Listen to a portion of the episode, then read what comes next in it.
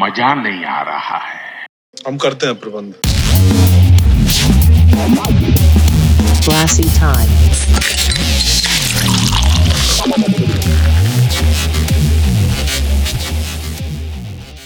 Hello and welcome to Glassy time मैं आपका दोस्त आपका host Felix and I really welcome you all क्योंकि ये हमारा पहला एपिसोड है। बहुत मेहनत लगी है हमारी पूरी टीम की गलासी टाइम की।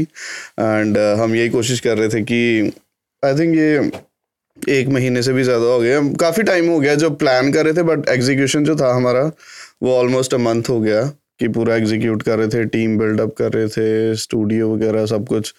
It was a heck of a work. But i am so glad that we finally executed it and आज हम हम अपना पहला पॉडकास्ट शूट कर रहे हैं एंड मेरे दोस्त मेरे भाई ਜੀਪੀ ਵੀਰੇ ਕਿੱਦਾਂ ਵਧੀਆ ਫਾਰਿਸ ਵੀਰੇ ਤੂੰ ਦੱਸ ਕੀ ਹਾਲ ਆ ਬਹੁਤ ਵਧੀਆ ਕਿੱਦਾਂ ਲੱਗ ਰਿਹਾ ਫਾਈਨਲੀ ਜੋ ਪਲੈਨਿੰਗ ਸੀ ਜੋ ਹਾਰਡ ਵਰਕ ਸੀ ਸਭ ਕੁਝ ਐਗਜ਼ੀਕਿਊਟ ਹੋ ਗਿਆ and today we are shooting our first episode ਯਾ ਬ్రో ਵਧੀਆ ਲੱਗ ਰਿਹਾ ਸਾਰਾ ਕੁਝ ਫਾਈਨਲੀ ਦੇਣਾ ਆ ਗਿਆ ਵਾਲਾ ਤੇ ਅੱਜ ਅਸੀਂ ਸਾਡੇ ਨਾਲ ਸਾਡੇ ਸਪੈਸ਼ਲ ਗੈਸਟ ਨੇ Shubham and Nitish welcome guys welcome guys Nitish कैसा लग रहा है आपको? बहुत बढ़िया भाई। इंडिया से आए हैं जस्ट दो दिन पहले। काफ़ी अच्छा लग रहा है। काफ़ी देर से प्लान कर रहे थे। आखिरकार आज हो गया। नहीं बाय द वे वो रहता है यहाँ वेकेशन के लिए दो दिन पहले गया। इंडिया गए थे जस्ट अभी आए हैं। ओके तो अपना सा नहीं लग रहा था अब ऐसे लग रहा है कि पूरी फैमिली है साथ में। अच्छा। तो काफ़ी अच्छा लग रहा है। हाँ जी शुभम जी। क्या कहना चाहोगे? I'm really happy to be on this show. Uh, बहुत अच्छा लग रहा है यहाँ पे आके। मैं एकदम ठीक हूँ। ते ते uh, I'm happy to be on this show. तुझे जवाब क्यों हो गया? मैं तो बहुत ही जज्बाती हो गया। Okay I just want to tell you guys आज का जो टॉपिक है मेन जो पॉडकास्ट का टॉपिक था वो ऐसा रह नहीं सकता था कि अगर हम अपनी जर्नीज या फिर अपना जो टाइम है वो हम ना कर सकें एक्सप्लेन या हमारी जो लाइफ है कनाडा में आके वो किस तरह से बीत रही है ਰਾਈਟ ਸੋ ਲਾਈਕ ਆਪਾਂ ਕੋਸ਼ਿਸ਼ ਕਰ ਰਹੇ ਸੀ ਕਿ ਕੋਈ ਇਦਾਂ ਦਾ ਇੱਕ ਟੌਪਿਕ ਚੂਜ਼ ਕਰੀਏ ਜਿਹਦੇ ਤੇ ਮਤਲਬ ਸਾਰੇ ਰਿਲੇਟ ਕਰ ਸਕੀਏ ਤਾਂ ਤਾਂ ਕਰਕੇ ਆਪਾਂ ਅੱਜ ਜਿਹੜਾ ਟੌਪਿਕ ਹੈ ਉਹ ਲਾਈਫ ਇਨ ਕੈਨੇਡਾ ਕਿ ਮਤਲਬ ਕਿੱਦਾਂ ਅਸੀਂ ਇੱਥੇ ਆਨੇ ਆ ਜੋ ਸਟਰਗਲਸ ਹੈ ਸਾਡੇ ਉਹ ਕਿੱਦਾਂ ਯੂ نو ਕਿਉਂਕਿ YouTube ਤੇ ਬਹੁਤ ਚੀਜ਼ਾਂ ਲੱਭਦੀਆਂ ਨੇ ਜਿਹੜੀਆਂ ਸਾਰਾ ਬਹੁਤ ਕੁਛ ਮਤਲਬ fake ਚੀਜ਼ਾਂ ਫੇਕ ਆ ਮਤਲਬ ਉਹ ਬਹੁਤ ਤੁਹਾਨੂੰ ਐਕਸਟਰਾ ਹੀ ਕਰਕੇ ਦਿਖਾਉਂਦੇ ਨੇ ਕਿ ਬਹੁਤ ਲਗਜ਼ਰੀ ਲਾਈਫ ਆ right Yeah. But that's not a reason ਜਾਂ ਦੈਟਸ ਨਾਟ ਅ ਕਾਜ਼ ਕਿ ਮਤਲਬ ਤੁਸੀਂ ਆਂਦੇ ਹੀ ਤੁਹਾਨੂੰ ਸਭ ਕੁਝ ਮਿਲ ਰਿਹਾ ਤਾਂ ਕਰਕੇ ਆਪਾਂ ਸਾਰੇ ਦੋਸਤ ਆਪਾਂ ਸਾਰੇ ਭਰਾ ਇਕੱਠੇ ਹੋਏ ਕਿ you know let's make it real ਹੂੰ ਹਨਾ ਉਹੀ ਜਿਹੜੀ ਹੁਣ ਆਪਾਂ ਇੰਡੀਆ ਲਾਈਫ ਸੋਚੀ ਹੁੰਦੀ ਆ ਉਹ ਐਕਚੁਅਲ ਜਿੱਥੇ ਹੈਗੀ ਨਹੀਂ ਹਨਾ ਤੇ ਜਿਵੇਂ ਜਿਹੜੇ ਨਵੇਂ ਵੀ ਆਉਂਦੇ ਆ ਕੁਝ ਐਕਸਪੈਕਟੇਸ਼ਨ ਜ਼ਿਆਦਾ ਹੁੰਦੀਆਂ ਵਾ ਐਕਚੁਅਲ ਲਾਈਫ ਉਹ ਹੁੰਦੀ ਨਹੀਂ ਇੱਥੇ। ਰਾਈਟ ਤੇ ਜੋ ਆਪਾਂ ਰਿਐਲਿਟੀ ਆਪਾਂ ਟਰਾਈ ਕਰਾਂਗੇ ਅੱਜ ਵੀ ਐਕਚੁਅਲ ਲਾਈਫ ਇਨ ਕੈਨੇਡਾ ਕੀ ਆ ਹਨਾ? ਠੀਕ ਹੈ ਨਾ? ਉਹੀ ਫੋਟੋਆਂ ਦੇਖ ਕੇ ਟੋਰਾਂਟੋ ਦੀਆਂ ਸਾਹਮਣੇ ਲੋਕੀ ਪਾਉਂਦੇ ਆ ਟੋਰਾਂਟੋ ਆਈਲੈਂਡ 'ਚ। ਤੇ ਆਪਾਂ ਤਾਂ ਉਦਾਂ ਹੀ ਆਪਾਂ ਬੜੇ ਖੁਸ਼ ਹੁੰਦੇ ਬਈ ਆ ਸਾਡੀ ਲਾਈਫ ਹੋਣੀ ਆ ਉੱਥੇ ਜਾ ਵਧੀਆ ਕੇ। ਲੱਗਦਾ। ਹਾਂ ਫੋਟੋਆਂ ਜੀ ਵਧੀਆ ਫਿਲਮਾਂ ਲੱਗਦਾ ਹੋ ਗਈਆਂ ਕੇ ਰੀਲਾਂ ਵਗੈਰਾ ਨਾ ਸਾਰੇ ਉੱਥੋਂ ਇਨਫਲੂਐਂਸ ਹੋ ਜਾਂਦੇ ਨੇ ਮੇਨਲੀ ਬਾਕੀ ਬੰਦੇ ਬੰਦੇ ਤੇ ਡਿਪੈਂਡ ਕਰਦਾ ਹੁਣ ਕਿੱਦਾਂ ਲਾਈਫ ਕਿੱਦਾਂ ਕਿੱਦਾਂ ਰਹਿਣਾ ਸਹਿਣਾ ਕਰਨਾ ਜਾਂ ਤੇ ਪਹਿਲੇ ਸਟਾਰਟਿੰਗ ਚ ਐਸ਼ ਕਰ ਲਓ ਬਾਅਦ ਚ ਫਿਰ ਟਫ ਹੋ ਜਾਂਦਾ ਹੈ। ਰਾਈਟ ਜਾਂ ਸਟਾਰਟਿੰਗ 'ਚ ਥੋੜਾ ਹਾਰਡ ਵਰਕ ਕਰ ਲਓ ਬਾਅਦ ਚ ਲਾਈਫ ਕਾਫੀ ਈਜ਼ੀ ਹੋ ਜਾਂਦੀ ਹੈ। ਉਹ ਤਾਂ ਹੈ। ਸ਼ੁਭਮ ਤੇਰੀ ਕਿੱਦਾਂ ਰਹੀ ਜਰਨੀ ਮਤਲਬ ਕਿੱਦਾਂ ਲਾਈਫ Reason ਕੀ ਰੀਜ਼ਨ ਕੀ ਕੀ ਸੋਚਿਆ ਸੀ ਕੈਨੇਡਾ? ਮੈਂ ਪੰਜਾਬ ਤੋਂ ਆ ਮੈਨੂੰ ਲੱਗਦਾ ਆਹ ਕਾਫੀ ਕੁਝ ਆਨਸਰ ਕਰਦਾ ਕੈਨੇਡਾ ਕਿਉਂ ਆਇਆ ਬਲੱਡ ਚ ਹਾਂ ਬਲੱਡ ਚ ਆ ਸ਼ੁਰੂ ਤੋਂ ਹੀ ਆਹੀ ਕਹਿੰਦੇ ਆ। ਹਾਂ ਜਦੋਂ ਪੈਦਾ ਹੋਇਆ ਸੀ ਤੇ ਉਦੋਂ ਕਿਹਾ ਸੀਗਾ ਕਿ ਆ ਮੁੰਡਾ ਕੈਨੇਡਾ ਜਾਊਗਾ ਨਿਤਿਸ਼ ਤੇਰਾ ਮੇਰਾ ਰੀਜ਼ਨ ਥੋੜਾ ਕੰਪਲਿਕੇਟਿਡ ਹੈ I will disclose it later but ਜੋ ਵੀ ਹੋਇਆ ਬਹੁਤ ਵਧੀਆ ਹੋਇਆ ਇੱਧਰ ਆ ਕੇ ਮੀਨਸ ਸਟੈਂਡ ਹੋ ਗਏ ਤੇ ਨਿਸ਼ ਆ- ਆ, ਤੂੰ ਉਦਾਂ ਕਿੱਥੋਂ ਆ ਮੈਂ ਜੰਮੂ ਤੋਂ ਆ ਜੰਮੂ ਤੋਂ, ਠੀਕ ਹੈ, ਫੈਲਿਕਸ। ਭਾਈ ਦੇ ਘਰ ਤੇ ਕੋਲ ਹੀ ਮੀਨਸ ਆਪਣਾ 15 ਮਿੰਟ ਦੀ ਦੂਰੀ ਹੈ ਸਾਡੀ। 15 ਵੀ ਨਹੀਂ ਕੋਈ 10 ਪੰਜ- 5 ਤੁਸੀਂ ਇੰਡੀਆ ਵੀ ਜਾਣਦੀ ਸੀਗੇ ਇੱਕ ਦੂਜੇ ਨੂੰ ਵਧੀਆ? ਨਹੀਂ ਆਪਾਂ ਇੱਧਰ ਆ ਕੇ ਮਿਲੇ ਸੀਗੇ। ਮੈਂ ਕਾਲਜ ਦੇ ਵਿੱਚ ਆਇਆ ਸੀਗਾ ਤੇ ਮੈਨੂੰ ਕਿਸੇ ਦੇ ਥਰੂ ਪਤਾ ਚੱਲਿਆ ਕਿ ਇੱਧਰ ਆਪਣਾ ਜੰਮੂ ਦਾ ਮੁੰਡਾ ਕੋਈ ਉਸ ਟਾਈਮ ਕੋਈ ਜੰਮੂ ਦਾ ਸੀਗਾ ਹੀ ਨਹੀਂ ਇੱਧਰ। ਅੱਛਾ ਅੱਛਾ। ਤੇ ਮੈਂ ਮਾਲ ਚ ਆਇਆ ਫਿਰ ਬਾਈ ਨੂੰ ਮਿਲਿਆ ਬਾਈ ਨੇ ਕਿਹਾ ਕਿ ਮੈਂ ਕੱਚੀ ਸੋਨੀ ਤੂੰ ਮੈਂ ਕਿਹਾ ਮੈਂ ਜੈਨ ਬਾਜ਼ਾਰ। ਕਿ ਅੱਛਾ ਕਦੇ ਮਿਲੇ ਹੀ ਨਹੀਂ ਆਪਾਂ ਫਿਰ। ਤੁਹਾਡੀ ਤੁਹਾਡੀ ਕੀ ਜਰਨੀ ਸੀ? ਯਾਰ ਪਤਾ ਹੀ ਆ ਕੀ ਦੇਖੋ reason ਆਪਾਂ ਸੀਗਾ? ਸ਼ੁਰੂ ਤੋਂ ਹੀ। ਵੀ ਜਿਵੇਂ ਹੁਣ ਰਿਲੇਟਿਵਸ ਵੀ ਬਾਹਰ ਸਾਰੇ ਸ਼ੁਰੂ ਤੋਂ ਦਿਮਾਗ 'ਚ ਆਹੀ ਵੀ ਬਾਹਰ ਹੀ ਜਾਣਾ ਇੰਡੀਆ ਕੁਝ ਕਰਨਾ ਹੀ ਨਹੀਂ ਹਨਾ ਰਾਈਟ ਆਪਾਂ ਆ ਗਏ ਬਸ ਨਹੀਂ ਓਕੇ ਚਲੋ ਉਹ ਨਹੀਂ, ਤਾਂ ਤੂੰ ਤੂੰ ਤੇਰਾ ਕੀ ਹਿਸਾਬ ਤੋਂ ਸੇਮ ਹੀਗਾ ਮੇਰਾ ਵੀ ਲਾਈਕ ਬਚਪਨ ਤੋਂ ਸੀ ਕਿ ਕਿਉਂਕਿ ਮੇਰੇ ਰਿਲੇਟਿਵ ਬਾਹਰ ਸੀਗੇ ਰਾਈਟ ਮੇਰੀ ਸਿਸਟਰ ਯੂਐਸ ਆ ਤੇ ਥੋੜਾ ਸ਼ੌਕ ਸੀਗਾ ਮੈਨੂੰ ਇੰਗਲੈਂਡ ਦਾ ਜਾਂ ਫਿਰ ਯੂਐਸ ਦਾ। ਕੈਨੇਡਾ ਯਾਰ ਆਟੋਮੈਟਿਕਲੀ ਪਤਾ ਨਹੀਂ ਕਿੱਥੋਂ ਹੋ ਗਿਆ ਜਾਂ ਡੈਸਟੀਨੀ ਸਹੀ ਗੱਲ ਆ ਕੋਈ ਪਲਾਨ ਨਹੀਂ ਸੀ ਮੇਨਲੀ ਜਿਹੜੇ ਹੁੰਦੇ ਨੇ ਸਾਰਿਆਂ ਦਾ ਪਹਿਲਾ ਯੂਐਸ ਹੁੰਦਾ ਹੈ, ਦੂਸਰਾ ਕੈਨੇਡਾ ਹੁੰਦਾ। ਨਹੀਂ ਸੌਰੀ ਯੂਐਸ ਫਿਰ ਇੰਗਲੈਂਡ ਫਿਰ ਆ ਕੇ ਕਿਤੇ ਨਿਊਜ਼ੀਲੈਂਡ ਨਹੀਂ ਬੰਦਾ ਫਿਰ ਕੈਨੇਡਾ ਆ ਜਾਂਦੇ ਨੇ। ਕਿਹੜੇ ਰਹਿ ਉਹੀ ਜਾਂਦੇ ਆ ਉਹ ਕੈਨੇਡਾ ਚ। ਕਿਉਂ ਮੁੰਬਈ? ਹਾਂ ਜਦੋਂ ਉੱਥੇ ਪੀਆਰ ਹੋਣੇ ਬੰਦ ਹੋ ਜਾਂਦੇ ਆ ਜੋ ਵੀ ਕਨ- ਕੈਨੇਡਾ। ਹਾਂ ਹੁਣ ਸਪੈਸ਼ਲੀ ਬਹੁਤ ਆ ਰਹੇ ਇੱਧਰ ਨੂੰ। ਕੈਨੇਡਾ ਹਰ ਸਾਡੇ ਕੇ ਬੁਲਾਉਂਦਾ। ਇੰਨੇ ਨੋਨ ਨੇ।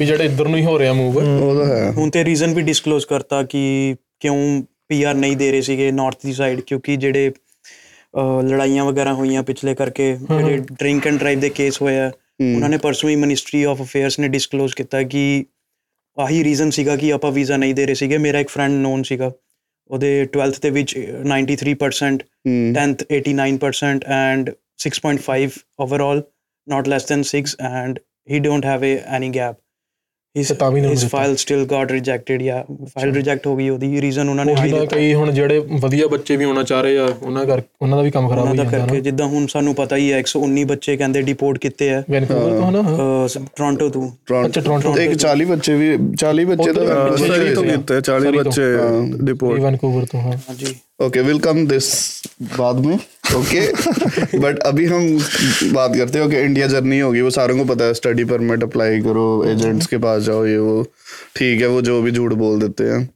But cut to Pearson airport land हुए। पहला रिएक्शन क्या डिफरेंस लगा एकदम? वाओ से ही। ये कहाँ आ गए? मैं तो सहमया प्यार से कहा मैं हाँ, क्या की हो गया? ਪਿਆਰਸਨ 에어ਪੋਰਟ ਉਤਰਿਆ ਜਿਹਦੇ ਜਿਹੜਾ ਮੈਨੂੰ ਪਿਕ ਕਰਨਾ ਨਹੀਂ ਆਇਆ ਹੀ ਨਹੀਂ।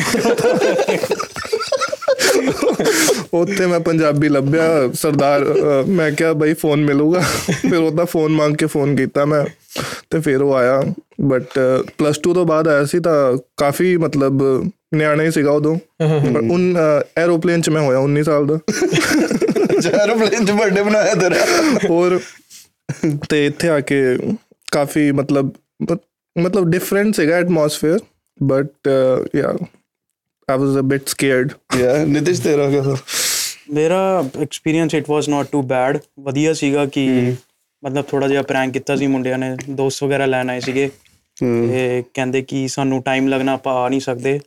ਬਟ ਨੋ ਡਾਊਟ ਉਹ ਅੱਗੇ ਖੜੋਤੇ ਹੋਏ ਸੀ ਤੇ after 15 20 minutes they came back heart beat ਤੇਜ਼ ਨਹੀਂ ਹੋਈ? ਇਟ ਵਾਸ ਯਾ ਥੋੜਾ ਮਤਲਬ ਡਿਫਰੈਂਟ ਹੋ ਗਿਆ ਸੀਗਾ ਕਿ ਥੋੜਾ ਡਿਫਿਕਲਟ ਹੋ ਗਿਆ ਸੀਗਾ ਕਿ ਸਿਸਟਮ ਨਹੀਂ ਆ ਨਾ ਪਹਿਲੇ ਕਦੇ ਆਏ ਨਾ ਐਟਮੋਸਫੇਅਰ ਦੇ ਯੂਜ਼ ਟੂ ਆ ਬਟ ਜਿਸ ਟਾਈਮ ਥੋੜੀ ਥੋੜੀ ਹੁੰਦਾ ਗਿਆ ਤੇ ਉਸ ਦਾ ਮਤਲਬ ਹਾਂ ਬਾਈ ਤੁਹਾਡਾ। ਸੈੱਟ ਹੋ ਗਿਆ। ਯਾਰ ਇੰਨਾ ਨਹੀਂ ਲੱਗਾ ਕਿ ਸਿੱਧਾ 에어ਪੋਰਟ ਤੋਂ ਵਾਪਸ ਸਿੱਧਾ ਬੈਲਵਿਲੀ ਆ ਗਏ ਠੀਕ ਆ? ਰਾਤ ਸੀਗੀ। ਕੁਝ ਦਿਖਿਆ ਹੀ ਨਹੀਂ। ਪਤਾ ਹੀ ਨਹੀਂ ਲੱਗਾ। ਕੋਠੇ ਦੇ ਪਿੰਡ ਜਾ ਗਏ। ਤੇ ਇੰਨਾ ਕੁਝ ਪਤਾ ਨਹੀਂ ਲੱਗਾ ਪਰ ਫਿਰ ਵੀ ਵਧੀਆ ਰਿਹਾ। ਨਹੀਂ ਇੰਨਾ ਵੀ ਸੀਗਾ। ਆਈ ਥਿੰਕ ਆਪਾਂ ਸਾਰੇ ਪਹਿਲੀ ਵਾਰੀ ਬੈਠੇ ਹੋਵਾਂਗੇ ਇੰਟਰਨੈਸ਼ਨਲ ਫਲਾਈਟ ਤੇ ਹਨਾ? ਹਾਂ। ਮੈਂ ਤਾਂ ਐਰੋਪਲੇਨ ਤੇ ਪਹਿਲੀ ਵਾਰੀ ਬੈਠਾ ਸੀ। ਹਾਂ ਉਹੀ ਮਤਲਬ ਕਿ ਪਹਿਲੀ ਵਾਰੀ ਆਪਾਂ ਬੈਠੇ ਮਤਲਬ ਹਾਂ। 14 ਘੰਟੇ ਡਾਇਰੈਕਟ ਫਲਾਈਟ ਕਿੱਦਾਂ ਐਕਸਪੀਰੀਅੰਸ ਕਿੱਦਾਂ ਸੀ? ਨਹੀਂ। ਪਹਿਲੀ ਵਾਰੀ ਫਲਾਈਟ ਬੈਠੇ। ਡਰ ਕੇ ਮੈਂ ਡਰਿਆ ਹੀ ਸੀਗਾ ਮੈਂ ਤਾਂ ਆ ਕਹਿੰਦਾ ਨੀਂਦ ਆ ਗਈ ਸੀ। ਮੈਨੂੰ ਨਹੀਂ ਆਉਂਦੀ ਯਾਰ। ਨਹੀਂ ਆਉਂਦੀ। ਮੈਂ ਜਦ ਫਲਾਈਟ ਤੇ ਗਿਆ ਬੋਰਡਿੰਗ ਪਾਸ ਲੈਣ ਗਿਆ ਇੰਡੀਆ ਤੇ ਦਿੱਲੀ ਵਾਲੇ ਕਹਿੰਦੇ ਕਿ ਪਾਕਿਸਤਾਨ ਦੇ ਉੱਪਰ ਕੁਝ ਅਟੈਕ ਚੱਲ ਰਿਹਾ ਤੇ ਤੁਹਾਡਾ ਸਟੇ ਹੈ ਲੰਡਨ ਦੋ ਤਿੰਨ ਦਿਨ ਦਾ। ਪਤਾ ਨਹੀਂ ਕਿੰਨੇ ਦਿਨ ਰਹਿਣਾ ਪੈ ਸਕਦਾ ਤੇ ਤੁਸੀਂ ਆਪਣੇ ਕੱਪੜੇ ਕੁਪੜੇ ਕੱਢ ਕੇ ਛੋਟੇ ਬੈਗ 'ਚ ਪਾ ਲਓ। ਤੇ ਸਾਡਾ ਫਿਰ 48 48 49 ਆਵਰਸ ਦਾ ਸਟੇ ਸੀਗਾ ਲੰਡਨ ਉਸ ਤੋਂ ਬਾਅਦ ਸਾਨੂੰ ਫਿਰ ਗ੍ਰੀਨ ਫਲੈਗ ਮਿਲਿਆ ਫਿਰ ਉਸ ਤੋਂ ਬਾਅਦ ਫਲਾਈਟ ਆਈ। ਤੇ ਉੱਥੇ ਰਿਹਾ ਕਿੱਥੇ? ਉਧਰ ਕਰਾਊਨ ਹੋਟਲ ਸੀਗਾ ਇੰਡੀਅਨ ਦਾ ਹੋਟਲ ਸੀਗਾ ਉਹ ਵੀ ਕਾਫੀ ਵਧੀਆ ਸੀਗਾ ਫੂਡ ਵਗੈਰਾ ਉਹਨਾਂ ਨੇ ਅਥੈਂਟੀਕੇਟਡ ਵਗੈਰਾ ਦਿੱਤਾ। ਮੇਰੇ ਨਾਲ ਤਿੰਨ ਮੁੰਡੇ ਸੀਗੇ ਨਾਲ ਦੋ ਕੁੜੀਆਂ ਸੀਗੀਆਂ। ਹੂੰ। ਤੇ ਆਪਾਂ ਉਧਰ ਸਾਊਥ ਸਾਨੂੰ ਸ਼ਟਲ ਪਾਸਿਸ ਮਿਲੇ ਹੋਏ ਸੀਗੇ ਸਾਊਥ ਵੱਲ ਵਗੈਰਾ ਘੁੰਮੇ। ਵਧੀਆ ਐਕਸਪੀਰੀਅੰਸ ਸੀਗਾ। ਤੇ ਆਪਣਾ। ਮੇਰਾ ਮੇਰਾ ਯਾਰ ਖਾਣਾ ਹੀ ਗੰਦਾ ਸੀ ਯਾਰ। ਫਲਾਈਟ ਦਾ। ਤੈਨੂੰ ਖਾਣ ਪੀਣ ਦਾ ਕੀ ਮਤਲਬ? ਉਹ ਯਾਰ ਉਬਲੇ ਦੇ ਉਹ ਉਬਲੇ ਦੇ ਟਮਾਟਰ I don't know like shit food ਸਾਰਾ ਲਾਈਕ ਉਪਰੋਂ ਪਹਿਲੀ ਵਾਰੀ ਟਿਸ਼ੂ ਰਾਈਟ ਪਹਿਲੀ ਵਾਲੀ ਯੂ نو ਕਿ ਪਤਾ ਹੀ ਨਹੀਂ ਕੀ ਕਰਨਾ ਕੀ ਕਿੱਦਾਂ ਨਹੀਂ ਕਰਨਾ। ਪਹਿਲੀ ਵਾਰ ਤਾਂ ਸਾਲਾ ਟਿਸ਼ੂ ਪੇਪਰ ਪੁੱਛਿਆ ਗਿਆ ਨਾ। ਆਪ ਹੀ ਫਿਗਰ ਆਊਟ ਕਰ ਲਿਆ ਕੀ ਕਰਨਾ। ਥੈਂਕ ਗॉड ਵਾਸ਼ ਬੇਸਨ ਸੀਗਾ ਕੁਝ ਜੁਗਾੜ ਕਰ ਲਿਆ ਤੇ ਵਾਸ਼ ਬੇਸਨ ਚ ਕੀਤਾ ਕੀ ਤੂੰ ਐਗਜ਼ੈਕਟਲੀ ਕੀਤਾ ਨਹੀਂ ਮੈਂ ਮੈਂ ਸੁਣਨਾ ਚਾਹੁੰਦਾ ਉੱਥੇ ਮਤਲਬ ਕਿ ਤੂੰ ਕੀਤਾ ਸਾਰਾ ਨਹੀਂ ਨਹੀਂ ਯਾਰ ਪਾਗਲ ਬੋਲਾ ਟਿਸ਼ੂ ਪੇਪਰ ਗਿੱਲਾ ਗੁੱਲਾ ਕਰਕੇ ਆਪ ਤੁਸੀਂ ਦੇਖ ਲਓ ਫਿਗਰ ਆਊਟ ਕਰ ਸਕਦੇ ਹੋ ਇਹ ਟਿਪ ਓਕੇ ਜਿਹੜੇ ਜਿਹੜੇ ਪਹਿਲੀ ਵਾਰੀ ਬੈਠ ਰਹੇ ਆ ਐਜ ਨਾ ਦੇ ਭਰਾ ਆਂਦੇ ਹੀ ਜੈਟ ਲਵਾ ਲਓ ਓਕੇ um ਕਲਚਰਲ ਡਿਫਰੈਂਸ ਲੱਗਿਆ ਕੁਝ ਇੱਥੇ ਆ ਕੇ ਇੱਕਦਮ। ਇੱਥੇ ਕਾਫੀ ਡਿਫਰੈਂਟ ਆ ਇੱਥੇ ਇੰਡੀਆ ਚ ਤਾਂ ਚਲੋ ਇੰਡੀਅਨ ਹੀ ਸਾਰੇ ਦਿਖਦੇ ਆ ਬਟ ਇੱਚ ਇੱਥੇ ਆ ਕੇ ਸਾਨੂੰ ਹਰੇਕ ਕੰਟਰੀ ਦੇ ਲੋਕ ਦਿਖੋਗੇ ਸਾਨੂੰ ਅਫਰੀਕਾ ਦੇ ਲੋਕ ਦਿਖੋਗੇ ਸਾਨੂੰ ਏਸ਼ੀਅਨਸ ਦਿਖੋਗੇ ਤੇ ਮਤਲਬ ਡਿਫਰੈਂਟ ਹੀ ਐਕਸਪੀਰੀਅੰਸ ਆ ਮਤਲਬ ਮਲਟੀਕਲਚਰ ਸਾਰਾ ਹਾਂ ਮਲਟੀ ਕਲਚਰ ਜਿਵੇਂ ਆਪਾਂ ਇੰਡੀਆ 'ਚ ਵੀ ਦੇਖੀਦਾ ਸੀ ਹਨਾ ਵੀ ਇੰਡੀਆ ਪਾਕਿਸਤਾਨ ਦੀ ਇੰਨੀ ਬਣਦੀ ਨਹੀਂ ਹਨਾ ਜੋ ਵੀ ਪਰ ਇੱਥੇ ਸਾਰੇ ਇਕੱਠੇ ਹੀ ਆ। ਇੱਧਰ ਮੈਟਰ ਹੀ ਨਹੀਂ ਕਰਦਾ ਇੱਧਰ ਰਿਲੀਜੀਅਨ ਕਾਸਟ ਕੁਝ ਮੈਟਰ ਨਹੀਂ ਨਹੀਂ ਕਰਦੀ। ਤੁਸੀਂ ਆਪਣਾ ਖਾ ਰਹੇ ਹੋ ਰਹਿ ਰਹੇ ਹੋ ਪੀ ਰਹੇ ਹੋ ਕਿਸੇ ਨੂੰ ਕੋਈ ਮਤਲਬ ਨਹੀਂ ਹੈ। ਯਾਰ ਮੇਰੇ ਦੋ ਇਵਨ ਇੰਨੇ ਵਧੀਆ ਆਪਣੇ ਪਾਕਿਸਤਾਨ ਤੋਂ ਵੀ ਫਰੈਂਡ ਰਹੇ ਆ ਸਾਰੇ ਹਨਾ ਸਭ ਵਧੀਆ। ਲਾਈਕ ਮੈਂ ਦੋ ਓਨਰਸ ਨਾਲ ਕੰਮ ਕੀਤਾ Pakistani and they are lovely people. ਠੀਕ ਹੈ ਕੋਈ ਏਦਾਂ ਦਾ ਹੀ। ਡਿਫਰੈਂਸ਼ੀਏਟ ਨਹੀਂ ਕਰਦਾ ਕੋਈ ਲਾਈਕ ਆਪਸ ਚ ਜਿਹੜਾ ਇੱਕ ਰੇਸਿਜ਼ਮ ਹੁੰਦਾ ਹੈ ਜਾਂ ਕੰਟਰੀ ਵਾਰਸ ਜਿਹੜੀ ਹੁੰਦੀਆਂ ਨੇ ਦੈਟਸ ਨਾਟ ਉਹ ਸਿਰਫ India 'ਚ ਹੀ ਲਾਈਕ ਆ। ਉਹ ਜ਼ਿਆਦਾ ਹੀ ਨਾਈਸ ਆ ਪਾਕਿਸਤਾਨ ਵਾਲੇ ਲੋਕ ਮੈਨੂੰ ਲੱਗਦਾ ਹਾਂ ਲਾਈਕ ਦੇ ਆਰ ਮਤਲਬ ਵੈਰੀ ਵੈਲਕਮਿੰਗ ਆ welcoming, ਹਾਂ। ਸਪੈਸ਼ਲੀ ਜੇ ਦੱਸੀ ਆਪਾਂ ਪੰਜਾਬ ਤੋਂ ਆ ਫਿਰ the way of talking ਹੀ ਕਾਫੀ ਮਤਲਬ ਵਧੀਆ ਹੈ as compare to Indians and Yeah. Other Pakistani people respect racism face ਕੀਤਾ ਅੱਗੇ ਮੈਂ ਤਾਂ ਬੜਾ ਕੀਤਾ। ਤੁਹਾਡਾ ਪਤਾ ਨਹੀਂ ਨਹੀਂ ਮੈਂ ਵੀ ਕੀਤਾ ਤੂੰ ਵੀ ਕੀਤਾ। ਬਹੁਤ ਤੇਰਾ ਕਸਟਮਰ ਸਰਵਿਸ ਕੀਤੀ ਆ ਉਹਨੇ ਫੇਸ ਹੋਇਆ ਜਦੋਂ ਹੀ ਆਪਾਂ ਦੁਕਾਨ ਤੇ ਕੰਮ ਕਰ ਰਹੇ ਸੀਗੇ ਇੱਕ ਬੰਦਾ ਆਇਆ ਸੀ ਕਹਿੰਦਾ go back to your country but ਇਹਨਾਂ ਤੇ ਸਾਨੂੰ ਵੀ ਪਤਾ ਹੈ ਤੇ ਇਹਨਾਂ ਦੀ ਵੀ ਕੰਟਰੀ ਨਹੀਂ ਹੈ। ਜੇ ਹਿਸਟਰੀ ਉਹਨੂੰ ਹੈ ਕਹਣਾ YouTube ਯਾ। ਨਿਤਿਸ਼ ਕਹਿੰਦਾ ਮੈਂ ਜਾਣਾ ਨਹੀਂ। ਕਿਹਾ ਤੂੰ ਜੋਰ ਲਾ ਕੇ ਦੇਖ ਲੈ। ਕਰ ਲਾ। ਮੇਰੇ ਨਾਲ ਫਾਰੂਕ ਬੈਠਾ ਹੈ। ਓਕੇ ਮਤਲਬ ਜਦੋਂ ਪਹਿਲੀ ਵਾਰੀ ਬੋਲਣਾ ਸ਼ੁਰੂ ਕਰਤਾ ਗੋਰੇ ਨੇ ਹਨਾ ਸਮਝ ਨਹੀਂ ਆਈ, ਸਮਝ ਫਸਟ ਟਾਈਮ ਜਿੱਦਾਂ ਮਤਲਬ ਰੇਸਿਜ਼ਮ ਪਹਿਲੀ ਵਾਰੀ ਤਾਂ ਜਦੋਂ ਇੱਕਦਮ ਯੂ نو ਪਤਾ ਇੱਕਦਮ ਲੱਗਦਾ ਗਾਲਾਂ ਕਿ ਕੱਢਣ ਯਾਰ ਸ਼ੁਰੂ ਹੋ ਗਏ you know like fuck you and all that go back to your country ਇਹ ਉਹ ਬੋਲਣ ਲੱਗ ਪਹਿਲਾ ਰਿਐਕਸ਼ਨ ਕੀ ਸੀ ਡਰ ਲੱਗਿਆ ਸੀ ਫਸਟ ਟਾਈਮ ਆਮ ਆਸਕਿੰਗ ਕਿਉਂਕਿ ਸੈਕਿੰਡ ਟਾਈਮ ਤਾਂ ਯੂਜ਼ਡ ਟੂ ਹੋ ਗਏ ਨਾ ਹਾਂ ਨਾ ਮੈਨੂੰ ਤਾਂ ਡਰ First time. ਮੈਨੂੰ ਡਰ ਸੀਗਾ ਕਿ ਮੈਂ ਕੋਈ ਆਨਸਰ ਦੇ ਦੂੰਗਾ ਡਿਪੋਰਟ ਹੋਣ ਦਾ ਮੈਨੂੰ ਲੱਗਦਾ main ਹਾਂ reason ਸਾਰੇ ਦੋਸਤ ਕਹਿੰਦੇ ਨਾ ਨਾ ਦਿਮਾਗ ਨਾ ਚ ਹੀ ਹੁੰਦਾ ਪਹਿਲਾਂ ਫਸਟ ਰੀਜ਼ਨ ਫਸਟ ਇਹੀ ਹੁੰਦਾ ਕਿ ਕੀ ਬੋਲੀਏ ਕਿ ਆਰਗੂਮੈਂਟ ਕਰੀਏ ਜਾਂ ਚੁੱਪ ਹੋ ਜਾਈਏ ਜੇ ਕਿਸੇ ਦੇ ਨਾਲ ਇੰਨਾ ਬੋਲਣਾ ਇਸ ਤੋਂ ਚੰਗਾ 2 ਮਿੰਟ ਬੰਦਾ ਚੁੱਪ ਹੀ ਹੋ ਜਾਏ ਉਹਨੇ ਬੋਲ ਬੋਲ ਕੇ ਆਪਣੇ ਆਪ ਹੀ ਚੱਲ ਜਾਣਾ। ਰਾਈਟ ਜੇ ਕੁਝ ਜ਼ਿਆਦਾ ਹੀ ਤੰਗ ਕਰ ਰਿਹਾ ਅਥਾਰਟੀਜ਼ ਹੈਗੀ ਆਪਾਂ ਕੰਪਲੇਨ ਵਗੈਰਾ ਕਰ ਸਕਦੇ ਆ ਉਹਨਾਂ ਨੂੰ। Right right they are very helpful ਖਾਸ ਕਰ ਆਪਣੇ ਬੈਲਵਿਲ ਦੀ ਜਿਹੜੀ ਕਮਿਊਨਿਟੀ ਹੈ ਪੁਲਿਸ ਸਰਵਿਸਿਜ਼ ਹੈ ਕਾਫੀ ਜ਼ਿਆਦਾ ਹੈਲਪਫੁਲ ਹੈ। ਕੁਝ ਵੀ। ਹੋ ਜਾਏ ਤੁਸੀਂ ਕਰ ਸਕਦੇ ਹੋ। ਐਸ ਕੰਪੇਅਰ ਟੂ ਟੋਰਾਂਟੋ ਆਪਾਂ ਟੋਰਾਂਟੋ ਵੀ ਰਹੇ ਹਾਂ।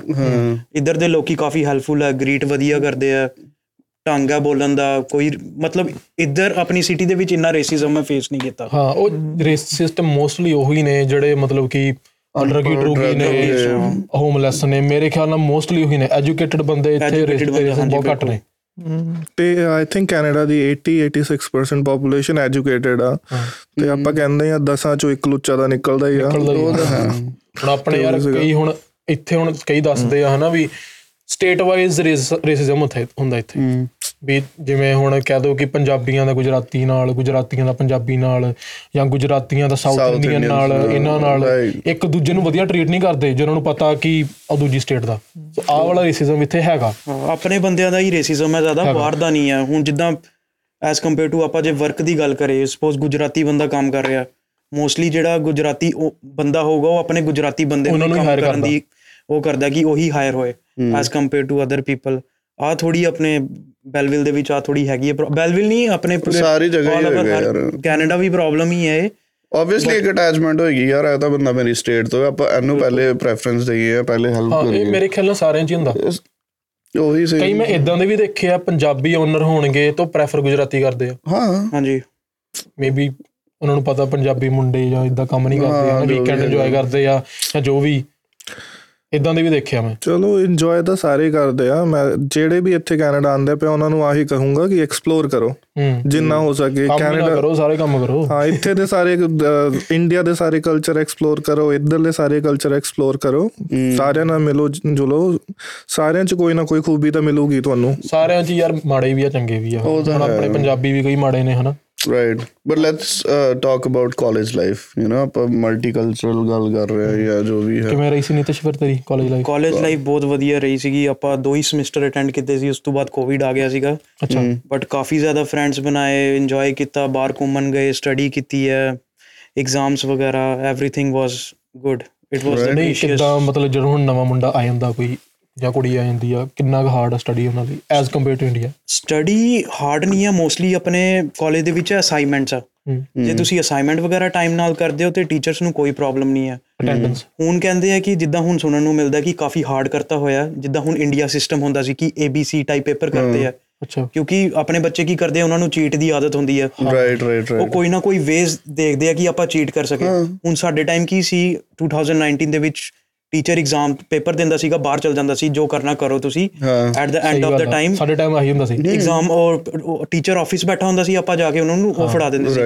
ਹੁਣ ਉਹਨਾਂ ਨੇ ਕੀ ਕੀਤਾ ਹੋਇਆ? ਤਿੰਨ ਚਾਰ ਸੈਪਰੇਟ ਲਾਈਨਸ ਹੁਣ ਤਿੰਨ ਟੀਚਰ ਕਲਾਸ ਦੇ ਗੇੜੇ ਵਿੱਚ ਕੱਢ ਦਿੰਦੇ ਆ ਨਾ। ਗੇੜੇ ਕੱਢਦੇ ਆ ਜੇ ਉਹਨਾਂ ਨੂੰ ਸਸਪੀਸ਼ੀਅਸ ਉਹ ਵੀ ਇੰਡੀਅਨ ਬਣ ਗਏ। ਉਹਨਾਂ ਨੇ ਆਪਣਾ ਸਿਸਟਮ ਹੀ ਚੇਂਜ ਉਹਨਾਂ ਨੇ ਕਰਤਾ। ਉਹਨੂੰ ਪਤਾ ਲੱਗ ਗਿਆ ਨਾ।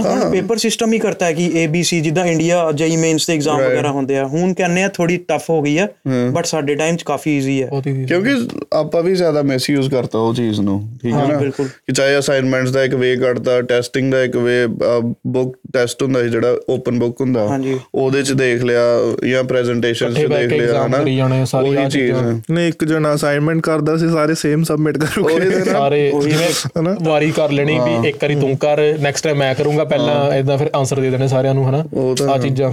ਤੁਹਾਡੇ ਨਾਲ ਹੋਇਆ ਕੋਈ ਪਲੇਜਰਿਜ਼ਮ ਦਾ? ਮੇਰੇ ਨਾਲ ਹੋਇਆ ਸੀਗਾ ਬਚ ਗਿਆ ਇੱਥੇ ਮਤਲਬ ਪਲੈਜਰਿਜ਼ਮ ਦਾ ਪਹਿਲਾਂ ਤਾਂ ਮਤਲਬ ਹੀ ਨਹੀਂ ਪਤਾ ਸੀ। ਇੰਡੀਆ 'ਚ ਇੰਡੀਆ 'ਚ ਇਦਾਂ ਦਾ ਕੁਝ ਹੁੰਦਾ ਹੀ ਨਹੀਂ। ਸੋ ਦੱਸੋ ਥੋੜਾ ਕੀ ਪਲੇਜਰ ਕੀ ਹੁੰਦਾ ਤੇ ਪਲੈਜਰਿਜ਼ਮ ਹੁੰਦਾ ਕਿਸੇ ਦਾ ਆਪਾਂ ਕੰਮ ਕਾਪੀ ਕੀਤਾ ਹੈ ਟੈਕਨੀਕਲੀ ਆਹ ਆ ਉਹਦਾ ਮਤਲਬ। ਚੀਟ ਮਤਲਬ ਹਾਂ। ਆਪਣੇ ਵਰਡਸ ਨਹੀਂ ਯੂਜ਼ ਕੀਤੇ ਆਪਾਂ ਸੇਮ ਵਰਡਸ ਕਿਸੇ ਦੇ ਕਾਪੀ ਕਰਕੇ ਆਪਣੇ ਉਹ ਕਰਤੇ ਆ ਹਾਂ ਐਗਜ਼ਾਮ ਦੇ ਵਿੱਚ। ਤੁਸੀਂ ਕਿਸੇ ਦੇ ਵਰਡਸ ਯੂਜ਼ ਕਰਨੇ ਆ ਉਹਨਾਂ ਨੂੰ ਇਨ ਦੀ ਐਂਡ ਤੁਸੀਂ ਤੁਹਾਨੂੰ ਉਹਨਾਂ ਦੀ ਰੈਫਰੈਂਸ ਪਾਣੀ ਪੈਂਦੀ ਆ ਕਿ ਆਹ ਲਾਈਨਾਂ ਆਹ ਬੁੱਕ ਚ ਲਿਖੀਆਂ ਆ ਜਾਂ ਇਧਰੋਂ ਮੈਨੂੰ। ਮਿਲੀ ਆ। ਤੇ ਇੱਥੇ on top of that Wikipedia ਨੂੰ ਮੰਨਦੇ ਨਹੀਂ ਆ ਠੀਕ। ਇੱਥੇ ਇਹਨਾਂ ਨੂੰ ਚਾਹੀਦਾ ਗੂਗਲ ਸਕਾਲਰ ਰਾਈਟ ਤੇ ਉੱਥੋਂ ਤੁਹਾਡਾ ਸਾਰਾ ਦਾ ਸਾਰਾ ਤੁਹਾਡਾ ਮਟੀਰੀਅਲ ਜੇ ਤੁਸੀਂ ਰੈਫਰੈਂਸ ਲੈਣੀ ਆ ਵੀ ਆ ਉਧਰੋਂ ਲਓ। ਵਿਕੀਪੀਡੀਆ ਨੂੰ ਆਹ ਠੀਕ ਨਹੀਂ ਮੰਨਦੇ ਕਿਉਂਕਿ ਆ ਓਪਨ ਸੋਰਸ ਆ। ਹੂੰ। ਕਿਉਂਕਿ ਕੋਈ ਵੀ ਐਡਿਟ ਕਰ ਸਕਦਾ। ਤਾਂ ਕੋਈ ਵੀ ਕਰ ਦੇ ਤੇ ਉਹ ਬਾਕੀ ਆਪਣੇ ਡਰਨ ਦੀ ਕੋਈ ਲੋੜ ਨਹੀਂ ਹੈ। ਪਲੈਜਰਿਜ਼ਮ ਆਪਣੀ ਪਹਿਲੀ ਕਲਾਸ ਜਿਹੜੀ ਲੱਗਦੀ ਹੈ ਉਹ ਆਹੀ ਸਿਖਾਉਂਦੇ ਆ।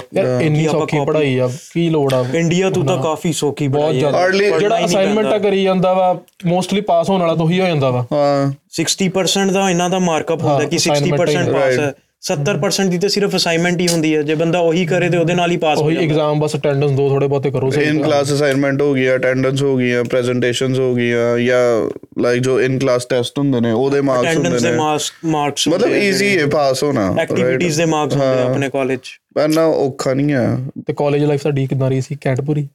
ਨਹੀਂ ਮੈਂ ਤਾਂ ਕਾਲਜ ਲਾਈਫ ਹੀ ਮੇਰੀ ਪ੍ਰੋਪਰ ਸੀਗੀ। ਮੇਰੇ ਟਾਈਮ ਕੋਵਿਡ ਨਹੀਂ ਸੀਗਾ।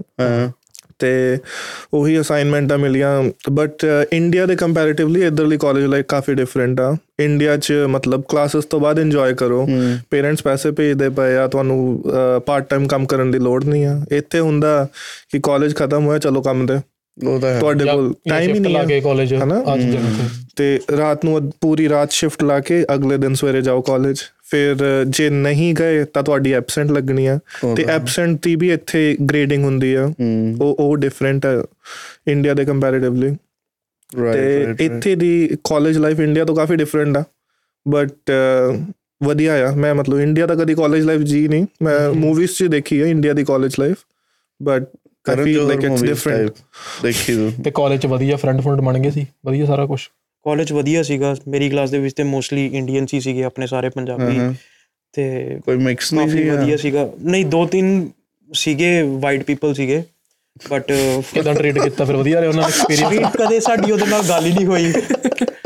ਸਮਝ ਹੀ ਨਹੀਂ ਲੱਗਦੀ ਸੀ ਕੀ ਕਹਿ ਰਹੇ ਸੀਗੇ ਬਟ ਇੱਕ ਸੀਗੀ ਸ਼ੈਰਿਲ ਕਰਕੇ ਇੱਕ ਹਾਏ ਸੀਗੀ ਕੁੜੀ ਇੱਕ ਵਧੀਆ ਸੀਗੀ ਦੇ ਅੱਖਾਂ ਦੇਖੋ ਮੁੰਡੇ ਦੀ ਮੈਰਿਡ ਲਾਈਟ ਹੋ ਸੀਗੀ ਗਿਆ ਉਹ ਮੈਰਿਡ ਸੀਗੀ ਬੱਚਾ ਲੈ ਕੇ ਆਂਦੀ ਸੀ ਕਲਾਸ 'ਚ ਅੱਛਾ ਅੱਛਾ ਇੱਕ ਤੇ ਇੱਧਰ ਕਲਚਰ ਆ ਬਹੁਤ ਵਧੀਆ ਕਿ ਆਪਣੇ ਤੁਸੀਂ ਹਾਂ ਬੱਚੇ ਲੈ ਕੇ ਆ ਸਕਦੇ ਹੋ ਨਾਲ ਇੱਧਰ ਕੋਈ ਬਹੁਤ ਪੜ੍ਹਨ ਦੀ ਈਜ਼ੀ ਹੈ limit ਮਤਲਬ ਉਹਨਾਂ ਨਹੀਂ ਨੇ ਹੈ ਈਜ਼ੀ ਰੱਖਿਆ ਹੋਇਆ 35 ਇਅਰਸ ਦੀ ਸੀਗੀ ਉਹ ਬਟ ਕਾਫੀ ਨਾਈਸ ਸੀਗੀ ਮਤਲਬ ਫੂਡ ਵਗੈਰਾ ਲੈ ਕੇ ਆਂਦੀ ਸੀ ਸਾਡੇ ਘਰੇ ਜਾਂਦੀ ਸੀ ਮਤਲਬ ਕਿ ਕਲਚਰ ਉਹਨੂੰ ਮੀਨਸ ਡਿਵੈਲਪ ਕਰਨ ਦੀ ਕਾਫੀ ਉਹ ਸੀਗਾ ਕਿ ਹਰ ਇੱਕ ਕਲਚਰ ਦੇਖਣਾ ਕਿੱਦਾਂ ਦਾ ਹੁੰਦਾ। ਰਾਈਟ ਰਾਈਟ ਤੇ ਤੁਹਾਡਾ ਇਹ ਇੱਕ ਮਤਲਬ ਕਿ ਹੁਣ ਜਿੱਦਾਂ ਕਈ ਆਪਾਂ ਦੇਖੀ ਤਾਂ ਇੱਥੇ ਗਲਤ ਫਰੈਂਡ ਵੀ ਬਣੇ ਜਾਂਦੇ ਆ ਹਨਾ? ਮੇਰੇ ਤਾਂ ਕਾਫੀ ਬਣੇ। ਬਣੇ ਆ? ਬਹੁਤ ਬਣੇ। ਬਿਲਕੁਲ ਮਤਲਬ ਆਪਣੇ ਨਾਲ ਦੇ ਇਦਾਂ ਦੀ ਇਦਾਂ ਦੇ ਵੀ ਬੰਦੇ ਆ ਜਿਹੜੇ ਸਭ ਕੁਝ ਕਰਦੇ ਆ। ਹੁਣ ਫਾਇਦਾ ਵੀ ਚੱਕਦੇ ਆ ਹਨਾ ਗਲਤ ਫਾਇਦਾ ਵੀ ਚੱਕਦੇ ਗਾਈਡ ਆ। ਵੀ ਮਿਸਗਾਈਡ ਵੀ ਕਰਦੇ ਆ। ਹੁਣ ਮੇਰੇ ਨਾਲ ਹੀ ਹੈ ਮੈਂ ਕਿਸੇ ਨੂੰ ਪੈਸੇ ਦਿੱਤੇ ਸੀ ਕਾਫੀ ਅੱਛਾ ਫਰੈਂਡ ਸੀਗਾ। ਥੋੜੀ ਦੇਰ ਦੀ ਗੱਲ ਹੈ ਇੰਡੀਆ ਜਾਣ ਤੋਂ ਪਹਿਲੇ ਤੇ ਉਹਨੇ ਪੈਸੇ ਲਏ ਸੀਗੇ ਕਾਫੀ ক্লোਜ਼ ਫਰੈਂਡ ਹੂੰ।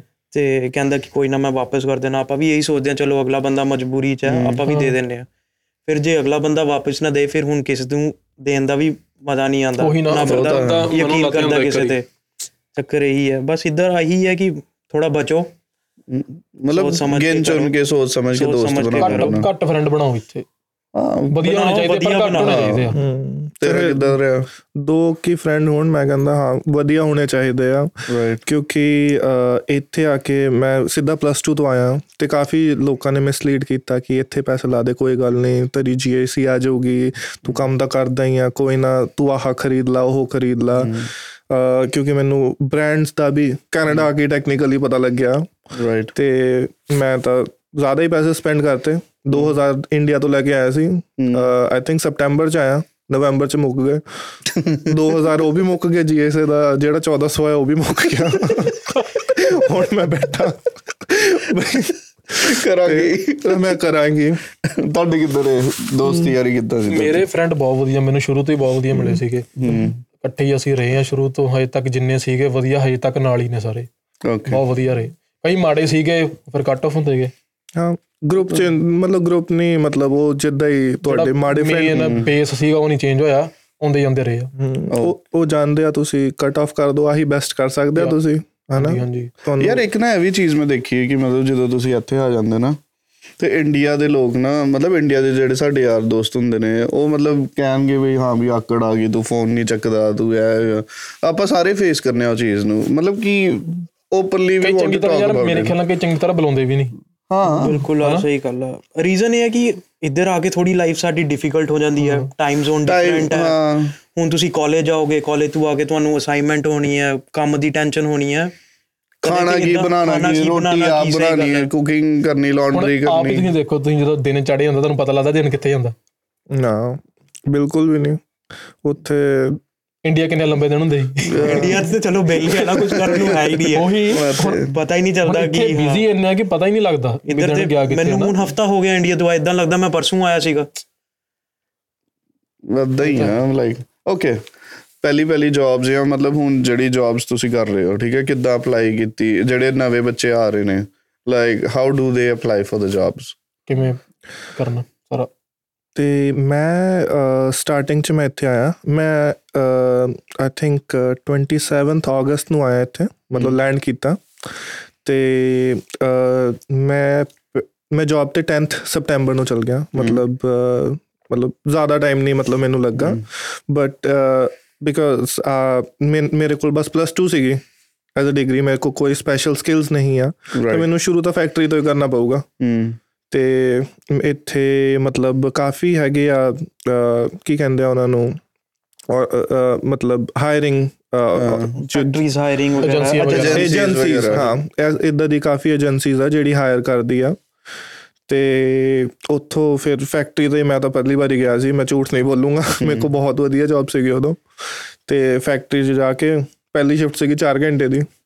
4 ਘੰਟੇ ਫੈਕਟਰੀ 'ਚ ਖੜਾ ਸਾਹਮਣੇ ਉਹ ਸੀਗਾ ਕੀ ਕਹਿੰਦੇ ਆ ਮੋਲਡਰ। ਅੱਛਾ। ਮੋਲਡਰ ਹੁਣ ਉਹਦੇ ਅੰਦਰ ਉਹ- ਉਹਦਾ ਟੈਂਪਰੇਚਰ ਹੈ 45 ਡਿਗਰੀਜ਼ ਅੱਛਾ। ਤੇ ਉੱਚ ਮਤਲਬ 4 ਘੰਟੇ ਚ ਖੜਾ ਹੋਇਆ ਬਟ ਇਟਸ ਲਾਈਕ ਮੈਂ ਮਤਲਬ 2 ਦਿਨਾਂ ਤੋਂ ਖੜਾ ਆ ਇੰਨੀ ਗਰਮੀ ਗੁਰਮੀ ਆਈ ਕਿਉਂਕਿ ਇੰਡੀਆ 'ਚ ਤਾਂ ਕੋਈ ਕੰਮ ਹੀ ਨਹੀਂ ਕੀਤਾ। ਇੱਥੇ ਆ ਕੇ ਮੈਨੂੰ ਲੱਗਦਾ ਸੀਗਾ ਕਿ ਲਾਈਫ ਥੋੜੀ ਈਜ਼ੀ ਹੋਊਗੀ। ਇੱਥੇ ਤਾਂ ਆ ਤਾਂ ਕੁਝ ਹੋਰ ਹੀ ਨਿਕਲਿਆ। ਤੇ ਉਹ ਮੇਰਾ ਤੇ ਕਿੰਨਾ ਮਤਲਬ ਕਿ ਜੌਬ ਲੈਣੀ ਕਿੰਨੀ ਔਖੀ ਲੱਗੀ ਤੁਹਾਨੂੰ ਫਾਈਂਡ ਕਰਨੀ ਆ ਡਿਪੈਂਡ ਕਰਦਾ ਉਹ ਤੁਸੀਂ ਕਿਸ ਟਾਈਮ ਤੇ ਆਂਦੇ ਪਏ। ਜੇ ਤੁਸੀਂ ਜਨਵਰੀ ਇਨਟੇਕ ਚ ਆਂਦੇ ਪਏ ਆ ਤੁਹਾਨੂੰ ਥੋੜੀ ਬਰਫ਼ ਪਈ ਹੋਣੀ ਹਰੇਕ ਪਾਸੇ ਤਾਂ ਜ਼ਿਆਦਾਤਰ ਫੈਕਟਰੀਆਂ ਦੀ ਸਾਰੇ ਬਿਜ਼ਨੈਸਸ ਦੀ ਜਨਰਲੀ ਉਸ ਟਾਈਮ ਛੁੱਟੀ ਹੁੰਦੀ ਆ 25 ਦਸੰਬਰ ਤੋਂ ਲੈ ਕੇ ਜਨਵਰੀ ਆਈ ਥਿੰਕ 10 ਤੱਕ ਹੈ ਨਾ ਪ੍ਰੋਡਕਸ਼ਨ ਘੱਟ ਹੋ ਜਾਂਦੀ ਹੈ ਹਰੇਕ ਚੀਜ਼ ਦੀ ਪ੍ਰੋਡਕਸ਼ਨ ਘਟ ਜਾਂਦੀ ਆ। ਬਟ ਮੈਂ ਆਇਆ ਸੀ ਅਗਸਤ ਸਪਟੈਂਬਰ ਇਨਟੇਕ ਚ। ਤੇ ਮੇਰਾ ਮੇਰੇ ਲਈ ਕੰਪੈਰੀਟਿਵਲੀ ਈਜ਼ੀ ਸੀਗੀ। ਉਦੋਂ ਮੇਰੇ ਥੋੜੇ ਦੋਸਤ ਵੀ ਸੀਗੇ ਉਹਨਾਂ ਨੇ ਗਾਈਡ ਕੀਤਾ। ਰਾਈਟ ਨਿਤਿਸ਼ ਤੇਰਾ ਕਿਦਾਂ ਰਿਹਾ? ਮੇਰੀ ਫਰਸਟ ਜੌਬ ਮੈਂ ਲੈਂਡ ਕੀਤਾ ਸੀ 27 ਅਪ੍ਰੈਲ ਨੂੰ ਤੇ ਮੈਨੂੰ ਫਰਸਟ ਜੌਬ ਮਿਲ ਗਈ ਸੀਗੀ 5th ਆਫ ਮਈ ਨੂੰ ਆਫਟਰ 7-8 ਡੇਜ਼ ਆਪਾਂ ਕਾਲਜ 'ਚ ਬੈਠੇ ਹੋਏ ਸੀਗੇ ਸੈਲ ਦੇ ਵਿੱਚ ਲਾਇਬ੍ਰੇਰੀ ਦੇ ਵਿੱਚ ਤੇ ਇਦਾਂ ਹੀ ਅਪਲਾਈ ਕਰਤੀ। ਮੇਰੀ ਫਰਸਟ ਜੌਬ ਸੀਗੀ ਹਾਈਲੈਂਡ ਮਸ਼ਰੂਮਸ ਵੈਲਿੰਗਟਨ ਜਿੱਥੋਂ ਹਾਫ ਐਨ ਆਵਰ ਦੀ ਡਰਾਈਵ ਹੈ। ਤੇ ਫਰਸਟ ਸ਼ਿਫਟ ਸੀਗੀ ਮੇਰੀ 12 ਆਵਰ ਦੀ।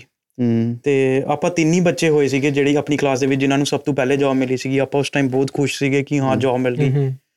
ਉਧਰ ਕੰਮ ਸੀਗਾ ਮਸ਼ਰੂਮ ਪੈਕਿੰਗ ਦਾ। ਤੇ ਜਦੋਂ ਆਪਾਂ ਐਂਟਰ ਹੀ ਕੀਤੇ ਨਾ ਉਧਰ ਇੰਨੀ ਸਟਰੋਂਗ ਸਮੈਲ ਸੀਗੀ ਜਿੱਦਾਂ ਆਪਾਂ ਪਤਾ ਨਹੀਂ ਕਿਸੇ ਕੈਮੀਕਲ ਫੈਕਟਰੀ ਦੇ ਵਿੱਚ ਆ ਗਏ ਸੀਗੇ।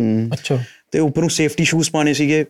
ਕਦੇ ਆਦਤ ਹੀ ਨਹੀਂ ਸੀਗੀ ਇੰਨੇ ਭਾਰੀ ਸ਼ੂਜ਼ ਕਿਲੋ ਦਾ ਇੱਕ ਬੂਟ ਕਾਫੀ। ਦੇ ਤੇ ਆਪਾਂ ਦੋ ਦੋ ਮੁੰਡੇ ਸੀਗੇ ਇੱਕ ਕੁੜੀ ਸੀਗੀ। ਕੁੜੀ ਮੇਰੇ ਨਾਲ ਅੱਗੇ ਖੜੀ ਸੀਗੀ ਉਹ ਅੱਧੇ ਘੰਟੇ ਬਾਅਦ ਰੋਣ ਸ਼ੁਰੂ ਹੋ ਗਈ। ਕੀ ਪਤਾ ਨਹੀਂ ਹੋ ਕੀ ਰਿਹਾ। ਹੁਣ ਆਪਾਂ ਮੁੰਡੇ ਸੀਗੇ ਰੋ ਤੇ ਨਹੀਂ ਸਕਦੇ ਸੀਗੇ ਬਟ ਆਪਾਂ 2 ਹਫ਼ਤੇ ਲਾਏ ਸੀਗੇ ਉਧਰ। 12 ਘੰਟੇ ਦੀ ਇੱਕ ਸ਼ਿਫਟ 8 ਘੰਟੇ ਦੀ ਇੱਕ ਬਟ ਕਾਫੀ ਹਾਰਡ ਟਾਈਮ ਸੀਗਾ ਉਹ। ਰਾਈਟ ਉਧਰੋਂ ਸ਼ੁਰੂ ਸਾਨੂੰ ਪਤਾ ਹੋਇਆ ਕਿ ਇਧਰੋਂ ਸਾਡੀ ਲਾਈਫ ਹਾਰਡ ਹੋਣਾ ਸ਼ੁਰੂ ਹੋ ਗਈ ਹੈ ਹੁਣ ਟਫ ਸ਼ੁਰੂ ਹੈ। ਲਾਈਫ ਸ਼ੁਰੂ ਹੋ ਗਈ। ਲਾਈਫ ਸ਼ੁਰੂ ਹੋ ਗਈ। ਮੇਰੀ ਪਹਿਲੀ ਜੌਬ ਸੀਗੀ ਗੈਸ ਸਟੇਸ਼ਨ ਤੇ ਕੈਸ਼ੀਅਰ ਦੀ। ਤੇ ਇੰਨੀ ਹਾਰਡ ਨਹੀਂ ਸੀ ਆਲਰੇਡੀ ਜਿਹੜਾ ਮੇਰਾ ਰੂਮਮੇਟ ਉੱਥੇ ਕੰਮ ਕਰਦਾ ਸੀਗਾ ਹੂੰ। ਤੇ ਮਿਲ ਗਈ ਉੱਥੇ। ਰਾਈਟ ਤੇ ਤੇਰੀ ਮੇਰੀ ਯਾਰ ਪਹਿਲੀ ਸੈਮੀ ਕੰਸਟਰਕਸ਼ਨ ਹੈ ਕੰਸਟਰਕਸ਼ਨ ਜੌਬ ਵੀ ਬੋਲ ਸਕਦੇ ਆ। ਅੱਛਾ ਅੱਛਾ। ਡਾਊਨਟਾਊਨ ਚ ਸੀਗੀ ਇੱਕ ਇੰਡੀਅਨ ਦੀ ਦੁਕਾਨ ਸੀ। ਤੇ ਉਹਦਾ ਸਟੋਰ ਰੈਨੋਵੇਸ਼ਨ ਚੱਲ ਰਿਹਾ ਸੀ। ਮੈਂ ਉਦਾਂ ਹੀ ਜਾ ਕੇ ਘੁੰਮ ਰਿਹਾ ਸੀ। ਜੈਨ ਇੰਟੇਕਸ ਚ ਆਇਆ ਸੀ ਮੈਂ। ਤਾਂ ਬਰਫ਼ 'ਚ ਘੁੰਮ ਰਿਹਾ ਸੀ ਲਾਈਕ ਰੈਜ਼ੂਮੇ ਵਗੈਰਾ ਦੇ ਰਿਹਾ ਸੀ। ਤੇ ਉਹਨੇ ਮੈਨੂੰ ਕਾਲ ਕੀਤੀ। ਮੇਰੀ ਨੈਕਸਟ ਡੇ ਆਫ ਹੀ ਸੀਗਾ। ਕਹਿੰਦਾ ਆ ਜਾ ਜੌਬ ਹੈਗੀ ਆ। ਉਹਨੇ ਦੱਸਿਆ ਨਹੀਂ ਕੀ ਹੈ ਕੀ ਨਹੀਂ ਹੈ। ਮੈਂ ਵੀ ਚਲੇ ਗਿਆ। ਅੱਗੇ ਕਹਿੰਦਾ ਫੱਟੇ ਚੁੱਕ। ਫਿਰ ਤੂੰ ਚੱਕ ਤੇ ਫੱਟੇ। ਮੈਂ ਚੱਕਦੇ ਵੱਡੇ 4-5 ਘੰਟੇ ਚੱਕੇ। ਉਹਨੇ ਸਾ- ਸਾਲੇ ਨੇ 6 ਡਾਲਰ ਪਤਾ ਨਹੀਂ 5 ਡਾਲਰ ਦੇ ਹਿਸਾਬ ਨਾਲ ਦਿੱਤੀ ਸੀਗੀ ਮੈਨੂੰ। ਤੇ that was my experience. I felt good also ਕਿ ਆਪਾਂ ਪਹਿਲੀ ਕਮਾਈ ਦੇਖੀ ਰਾਈਟ ਜਿਹੜੀ ਆਪ ਅਰਨ ਕੀਤੀ ਹੈ ਮਿਹਨਤ ਕਰਕੇ। ਬਟ ਅਦਰ ਸਾਈਡ ਜੇ ਦੇਖੀਏ ਕਿ ਯਾਰ ਕਦੀ ਕੀਤਾ ਹੀ ਨਹੀਂ ਹਨਾ? ਕਿ ਮਤਲਬ ਕਦੀ ਬਹੁਤ ਹੀ ਅਜੀਬ ਜੀ ਫੀਲਿੰਗ ਸੀ ਕਿ ਮਿਕਸ ਫੀਲਿੰਗ ਸੀ। ਤਾਂ ਠੀਕ ਹੈ। Okay like how do you guys manage your personal life. And work life personal life ਤਾਂ ਹੈ ਹੀ ਨਹੀਂ। ਝੂਠ ਨਾ ਬੋਲੇ ਪਰਸਨਲ ਲਾਈਫ ਹੈਗੀ ਆ ਨਹੀਂ ਵੀ ਨਹੀਂ ਆ ਮੇਰੀ ਪਰਸਨਲ ਲਾਈਫ ਜ਼ਿਆਦਾ टाइम ਲੱਗਦੀ पहले का समय ਮੇਰੀ ਪਰਸਨਲ ਲਾਈਫ ਜ਼ਿਆਦਾ ਹੈ कुछ टाइम से पहले का समय एक्सप्लेन किया जाए ਨਹੀਂ ਨਹੀਂ ਕਾਲਜ ਚ ਮੈਂ ਕਹਿੰਦਾ ਥੋੜੀ ਜੀ ਪਰਸਨਲ ਲਾਈਫ ਸੀਗੀ ਹਾਂ ਬਟ ਜਦੋਂ ਤੋਂ ਵਰਕ ਪਰਮਿਟ ਤੇ ਜ਼ਿਆਦਾਤਰ ਮੇਰੀ ਪ੍ਰੋਫੈਸ਼ਨਲੀ ਲਾਈਫ ਸੀਗੀ ਹਾਂ ਤੇ ਕਾਲਜ ਚ ਮਤਲਬ ਜਿੰਨਾ ਘੁੰਮਿਆ ਮੇਨਲੀ ਕਾਲਜ ਚ ਘੁੰਮਿਆ ਜਦੋਂ ਸੀਗਾ ਦੋਸਤਾਂ ਨਾਲ ਥੋੜਾ ਜਿਹਾ ਨਿਕਲ ਜਾਣਾ ਪੈਦਲ ਹੀ ਦੇਖੋ ਘੁੰਮਣ ਜਾਓ ਵਾਟਰ ਫਰੰਟ ਤੇ ਚੱਲ ਜਾਓ ਚਲੋ ਹੋਰ ਤਾਂ ਹੈ ਨਹੀਂ ਕੁਝ ਨਿਤਿਸ਼ ਤੇਰੀ ਕਿੱਦਾਂ ਰਹੀ? ਬੈਲੈਂਸ ਕਿੱਦਾਂ ਕੀਤਾ? ਬੈਲੈਂਸ ਮੀਨਸ ਮੇਰੀ ਵਰਕ ਲਾਈਫ ਜ਼ਿਆਦਾ ਰਹੀ ਹੈ ਕਿਉਂਕਿ ਸਟਾਰਟਿੰਗ ਜਾ ਕੇ ਦੋ ਦੋ ਜੌਬ ਕਰਨੀ ਆ ਕਾਲਜ ਜਾਣਾ। ਮੈਂ ਟੂ ਬੀ ਆਨੈਸਟ ਨਾ ਬਾਹਰ ਘੁੰਮਣ ਵੀ ਨਹੀਂ ਗਿਆ ਕਿਉਂਕਿ ਕੰਮ ਕਰਕੇ ਇੱਧਰ ਦੁਕਾਨ ਦਾ ਕੰਮ ਸੀਗਾ ਫਸ ਗਏ ਸੀਗੇ ਨਾ ਜਾ ਸਕਦੇ ਸੀ ਨਾ ਤੇ ਬਟ ਉਸ ਤੋਂ ਬਾਅਦ ਹੌਲੀ ਹੌਲੀ ਹੋਈ ਗਿਆ ਕਿ ਛੁੱਟੀਆਂ ਆਈ ਗਈ ਚੱਲ ਜਾਂਦੇ ਸੀ ਬਾਹਰ ਘੁੰਮਣ ਬਟ ਮੈਂ ਥੋੜਾ ਵਰਕ ਦੇ ਵਿੱਚ ਜ਼ਿਆਦਾ ਇਨਵੋਲਵ ਰਿਹਾ। ਤੁਹਾਡੀ? ਠੀਕ ਹੀ ਰਹੀ ਯਾਰ ਕਰ ਲਿਆ ਮੈਨੇਜ ਕਰੀ ਜੰਨੇ ਹਜੇ ਵੀ। ਮਤਲਬ ਉਹੀ ਕਿੱਦਾਂ ਆਪਾਂ ਮੈਨੇਜ ਨਾ ਕਿ ਐਦਾਂ ਨਹੀਂ ਹੈ ਕਿ ਸੱਤੋਂ ਦਿਨ ਤੋਂ ਹੀ ਕੰਮ ਕਰੋ ਐਂਡ ਪਰਸਨਲ. ਲਾਈਫ ਬਿਲਕੁਲ ਹੀ ਖਤਮ ਕਰ ਦੋ ਉਹ ਤਾਂ ਸਿੱਧਾ ਲਾਈਕ ਵਰਕ ਸਟ੍ਰੈਸ ਕਰ ਦਿੰਦਾ ਤੁਹਾਨੂੰ। ਤੁਸੀਂ ਇੱਕ ਇੰਨਾ ਕਰਨਾ ਵੀ ਨਹੀਂ ਚਾਹੀਦਾ। ਸੋ ਜਦੋਂ ਹਨਾ ਸਟੂਡੈਂਟ ਵੀ ਜਿਹੜੇ ਹੁੰਦੇ ਆ ਉਹਨਾਂ ਨੂੰ ਵੀ ਇਦਾਂ ਦਾ ਕੰਮ ਲੱਭਣਾ ਚਾਹੀਦਾ ਜਿਹੜਾ ਅੱਗੇ ਉਹਨਾਂ 'ਚ ਕੰਮ ਆਵੇ। ਆਹੀ ਨਾ ਹੋ ਕਿ ਸਟੂਡੈਂਟ ਲਾਈਫ 'ਚ ਕੰਮ ਹੀ ਕਰੀ ਚੱਲੋ ਹਨਾ। ਸੋ ਐਕਸਪੀਰੀਅੰਸ ਵੀ ਇਦਾਂ ਦਾ ਲਓ ਜਿਹੜਾ ਤੁਹਾਨੂੰ ਪੀਆਰ 'ਚ ਵੀ ਹੈਲਪ ਕਰੇ। ਉਹ ਤਾਂ ਹੈ। ਹਾਂ ਮੈਂ ਸਟੂਡੈਂਟ ਪਰਮਿਟ 'ਚ ਸੀਗਾ ਜਦੋਂ ਮੇਰੇ ਕੋਲ ਜੌਬ ਆ ਗਈ ਸੀ ਟੈਕਨੀਕਲ ਸਪੋਰਟ ਦੀ। ਤੇ ਉਹੀ ਮੇਰੀ ਚੱਲੀ ਉਹਦੇ ਕਰਕੇ ਪੀਆਰ ਹੋ ਗਿਆ। ਸਭ ਕੁਝ ਉਹਨੇ ਹੀ ਦਿੱਤਾ ਮੈਨੂੰ। ਰਾਈਟ ਤੇ ਉਹਨਾਂ ਨੇ ਬਸ ਆਹੀ ਕਿਹਾ ਸੀ 25 ਘੰਟੇ ਕੰਮ ਕਰੂੰਗਾ। ਮੈਂ ਕਿਹਾ ਓਕੇ ਡਨ ਇੰਗਲਿਸ਼ ਬੋਲਣੀ ਆਂਦੀ ਸੀ ਥੋੜੀ ਬਹੁਤੀ। ਸੱਤ ਕੁ ਬੈਂਡ ਆ ਗਏ ਇੰਡੀਆ 'ਚ।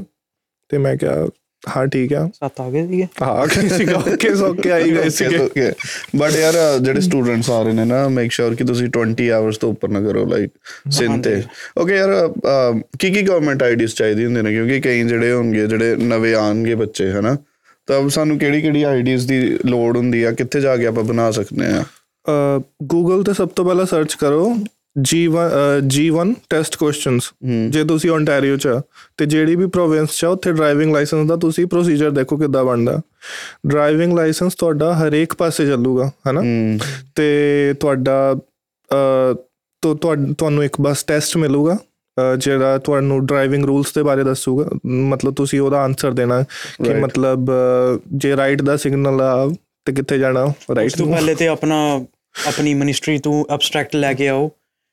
ਓਨਟਾਰੀਓ ਦੇ ਵਿੱਚ ਕੀ ਹੈ ਕਿ ਤੁਹਾਨੂੰ 8 ਮਹੀਨੇ ਦਾ ਵੇਟ ਕਰਨੀ ਪੈਂਦੀ ਹੈ ਜੇ ਤੁਹਾਡੇ ਕੋਲ ਲਾਇਸੈਂਸ ਨਹੀਂ ਹੈ ਰਾਈਟ ਤੇ ਤੁਹਾਨੂੰ ਕਲਾਸਿਸ ਲੈਣੀ ਪੈਂਦੀ ਹੈ ਕਿ ਰੋਡ ਟਰਾਂਸਪੋਰਟੇਸ਼ਨ ਵਗੈਰਾ ਤੋਂ ਤੇ ਤੁਹਾਨੂੰ ਐਕਸਪੀਰੀਅੰਸ ਚਾਹੀਦਾ ਹੁੰਦਾ 4 ਮਹੀਨੇ ਦਾ ਫਿਰ ਤੁਸੀਂ ਜਾ ਕੇ G2 ਦੇ ਸਕਦੇ ਹੋ 8 ਮਹੀਨੇ ਬਾਅਦ। ਤੇ ਜਿਨ੍ਹਾਂ ਨੇ ਮਤਲਬ ਕਿ ਜਿਨ੍ਹਾਂ ਦਾ ਪਲਾਨ ਹੀ ਨਹੀਂ ਹੈਗਾ ਲਾਇਸੈਂਸ ਬਣਾਉਣ ਦਾ ਉਹ ਜਾ ਕੇ ਆਪਣੀ ਫੋਟੋ ਆਈਡੀ ਵੀ ਬਣਾ ਸਕਦੇ ਆ। ਤੇ ਉਹਨਾਂ Photo ਕੋਲ ਪਰਪਲ ਕਾਰਡ ਆ ਹਾਂ ਸਰਵਿਸ ontario ਤੋਂ। ਤੇ ਬਟ ਆਪਣੇ ਕੋਲ ਹਮੇਸ਼ਾ ਇੱਕ ਫੋਟੋ ਆਈਡੀ ਜ਼ਰੂਰ ਰੱਖੋ। ਕਿਉਂਕਿ ਉਹੀ ਚੱਲੂਗੀ ਜੇ ਇੰਡੀਆ ਨਹੀਂ ਹੈਗੀ ਆਧਾਰ ਕਾਰਡ ਚੱਲ ਗਿਆ ਵੋਟਰ ਕਾਰਡ ਅਲੱਗ। ਇੱਥੇ ਮੇਨ ਜਾਂ ਤੇ ਫਿਰ ਫੋਟੋ ਆਈਡੀ ਚੱਲੂਗੀ ਜਾਂ ਤੇ driving license even health card Health ਵੀ card ਵੀ valid ਨਹੀਂ ਹੈ ਜਾਂ ਵੈਲਿਡ ਨਹੀਂ ਹੈ। ਤੇ। ਮੇਕ ਸ਼ੋਰ ਕਿ ਆਪ ਜਦੋਂ ਵੀ ਐਂਟਰ ਕਰੋ ਕੈਨੇਡਾ ਸਿਨ ਨੰਬਰ ਲਓ ਆਪਣਾ ਸੋਸ਼ਲ ਇੰਸ਼ੋਰੈਂਸ ਨੰਬਰ ਜਿਹਦੇ ਕਰਕੇ ਤੁਹਾਨੂੰ ਜੌਬਸ ਮਿਲਣਗੀਆਂ। And then you make your driving license or photo ID SIN number ਤੁਹਾਨੂੰ 에ਅਰਪੋਰਟ ਤੋਂ ਵੀ ਮਿਲ ਜਾਂਦਾ ਬਟ ਮੇਰੀ ਵਾਰ ਕੀ ਹੋਇਆ ਸੀ ਕਿ ਉਸ ਟਾਈਮ ਸੈਟਰਡੇ ਸੀਗਾ ਵੀਕਐਂਡ ਤੇ ਉਹ ਨਹੀਂ ਦਿੰਦੇ।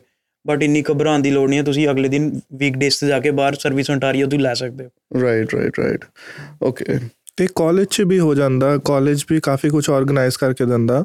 ਤੁਸੀਂ ਆਪਣੇ ਇੱਕ ਹਮੇਸ਼ਾ ਹੁੰਦਾ ਇੰਟਰਨੈਸ਼ਨਲ ਸਟੂਡੈਂਟ ਡਿਪਾਰਟਮੈਂਟ ਰਾਈਟ ਤੁਸੀਂ ਉੱਥੇ ਜਾ ਕੇ ਪੁੱਛੋ ਉਹਨਾਂ ਨੂੰ ਬੋਲੋ ਸਿਨ ਨੰਬਰ ਅਪਲਾਈ ਕਰਨਾ। ਮੇਰਾ SIN number I think college he apply ਉਹਨਾਂ ਨੇ ਕਰਤਾ ਸੀਗਾ। ਮੈਂ ਕਿਹਾ is it important she said like yes it's important. uh, that's how you you're going to like find the work and uh, you have to give it to your employer. ਮੈਂ right ਕਿਹਾ ਚਲੋ ਸਿਨ number ਇੱਥੇ ਕਿਸੇ ਨਾਲ share ਨਾ ਕਰੋ। ਹਾਂ ਸਿਰਫ ਕਦੀ ਵੀ ਨਹੀਂ ਪ੍ਰਾਈਵੇਟ। ਇਨਫੋਰਮੇਸ਼ਨ ਹੈ ਕਿਸੇ ਦੇ ਨਾਲ ਸ਼ੇਅਰ ਨਾ ਕਰੋ। ਸਿਰਫ ਆਪਣੇ EMPLOYER ਨੂੰ ਦਿਓ ਜੇ ਉਹ ਕਹਿ ਰਿਹਾ ਉਹ ਵੀ ਕੌਨਫੀਡੈਂਸ਼ੀਅਲ ਕਿਸੇ ਦੇ ਨਾਲ ਸ਼ੇਅਰ ਨਾ ਹੋ। ਹੋ ਸਕੇ ਸਿਨ ਨੰਬਰ ਯਾਦ ਕਦੀ ਨਾ ਰੱਖਿਓ।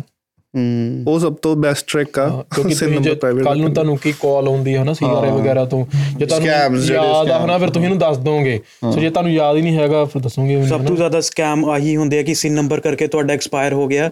ਸਭ ਤੋਂ ਪਹਿਲੀ ਗੱਲ ਤੁਹਾਨੂੰ IRCC ਕਦੇ ਫੋਨ ਨਹੀਂ ਕਰਦੀ ਤੁਹਾਨੂੰ ਜਾਂ ਤੇ ਮੇਲ ਆਊਗੀ ਜਾਂ ਟੈਕਸਟ ਆਊਗਾ ਕਦੇ ਫੋਨ ਨਹੀਂ ਆਉਂਦਾ ਨਾ ਕਦੇ ਕਿਸੇ ਪੁਲਿਸ ਆਫੀਸਰ ਦਾ ਫੋਨ ਆਉਂਦਾ ਨਾ ਕਿਸੇ IRCC EMPLOYER ਦਾ ਇਵਨ ਕਿ ਕ੍ਰੈਡਿਟ ਕਾਰਡ ਵਾਲੇ ਵੀ ਤਾਂ ਇਹੀ ਕਰਦੇ ਨੇ ਜਿਹੜੇ ਸਟੂਡੈਂਟ ਕ੍ਰੈਡਿਟ ਕਾਰਡਸ ਹੁੰਦੇ ਨੇ ਸਾਡੇ 1000 ਡਾਲਰਸ ਦਾ ਮਿਲਦਾ। ਉਹ ਵੀ ਤਾਂ ਇਹੀ ਸਕੈਮ ਹੈ ਕਿੰਨੀ ਵਾਰੀ ਮਤਲਬ ਕਿ ਕੋਈ ਨਾ ਕੋਈ ਵੇ ਨਾ ਕਿ ਹਾਂਜੀ ਤੁਸੀਂ ਪੇ ਕਰ ਦਿਓ ਜਾਂ ਆਪਣਾ ਕਾਰਡ ਨੰਬਰ ਦੇ ਦਿਓ। ਮੇਕ ਸ਼ੋਰ ਕਿ ਤੁਸੀਂ ਫੋਨ ਤੇ ਕਦੀ ਕਿਸੇ ਨੂੰ ਕਾਰਡ ਨਾ ਦਿਓ ਆਪਣਾ। ਹਾਂ ਗਿਫਟ ਜੇ ਕਾਰਡ ਸਕੈਮਰਸ ਵਗੈਰਾ. ਸਾਰੇ ਕਾਫੀ ਜੇ ਜ਼ਿਆਦਾ ਉਹ ਤੁਹਾਨੂੰ IRCC ਵਾਲੇ ਕਾਲ ਕਰਦੇ ਆ ਪੰਜਾਬੀ ਚ ਆਨਸਰ ਕਰੋ ਆਪਣੇ ਹੀ ਬੰਦੇ ਆ। ਦਿੱਲੀ ਚ ਬੈਠੇ ਆ।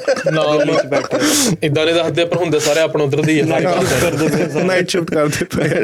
Okay let's talk about the finances okay main ਜੋ ਹਮੇਸ਼ਾ ਇੱਕ ਬੱਚਾ ਜਿਹੜਾ ਰਹਿ ਜਾਂਦਾ ਹੈ ਜਾਂ ਜਿਹੜਾ ਇੱਥੇ ਪਹੁੰਚ ਜਾਂਦਾ ਹੈ how did you guys manage ਸਭ ਤੋਂ- ਲੋਨਸ ਔਰ ਪਰਸਨਲ ਬਿਲੋਂਗਿੰਗਸ ਜਾਂ ਜੋ ਅਹ ਵੀ? ਸਭ ਤੋਂ ਪਹਿਲਾਂ ਮੈਂ ਆਹ ਕਹਿੰਦਾ ਕਿ ਤੁਸੀਂ ਇੰਡੀਆ ਤੋਂ ਇੱਥੇ ਆਣਾ 500 ਇਜ਼ ਇਨਫ ਹਾਂ 500 is more than enough for you ਹੈਨਾ ਤੇ 500 ਡਾਲਰ ਯਾਰ, 500 No bro, ਨਹੀਂ ਯਾਰ ਮਤਲਬ- ਜ਼ਿਆਦਾ At ਕਿਉਂਕਿ least Thousand, thousand to ਹਾਂ, at least thousand ਚਾਹੀਏ। ਕਿਉਂਕਿ ਹੁਣ ਉਦੋਂ ਟਾਈਮ ਮੇ ਵੀ ਚੱਲਦਾ ਹੋਊਗਾ ਹੁਣ ਤਾਂ Five- ਐਟਲੀਸਟ 1000 ਚਾਹੀਦਾ। ਹੁਣ ਆਪਾਂ ਵੀ ਆਏ ਸੀਗੇ 1000 1500 ਮਤਲਬ 1000 1500 ਤੇ ਮਿਨੀਮਮ ਚਾਹੀਦਾ ਹੀ ਹੈ ਕਿਉਂਕਿ ਮੈਂ ਇਸ ਲਈ ਕਹਿੰਦਾ ਪਿਆ ਤੁਸੀਂ ਇੰਡੀਆ ਤੋਂ ਇੱਥੇ ਆਣਾ ਤੁਹਾਨੂੰ ਬਸ ਉਹਨੇ ਪੈਸੇ ਚਾਹੀਦੇ ਆ ਕਿ 에ਅਰਪੋਰਟ ਤੋਂ ਕਰੇ ਕਰੋ ਬੈਂਕ ਜਿੱਦਾਂ ਤੁਸੀਂ ਇੱਥੇ ਆਉਂਗੇ ਮੈਂ ਅਬ ਜਦ ਤੋਂ ਇੱਥੇ ਆਇਆ ਮੈਂ around like 90% of the time over like i can say more than 90% of the, of the time i use my debit card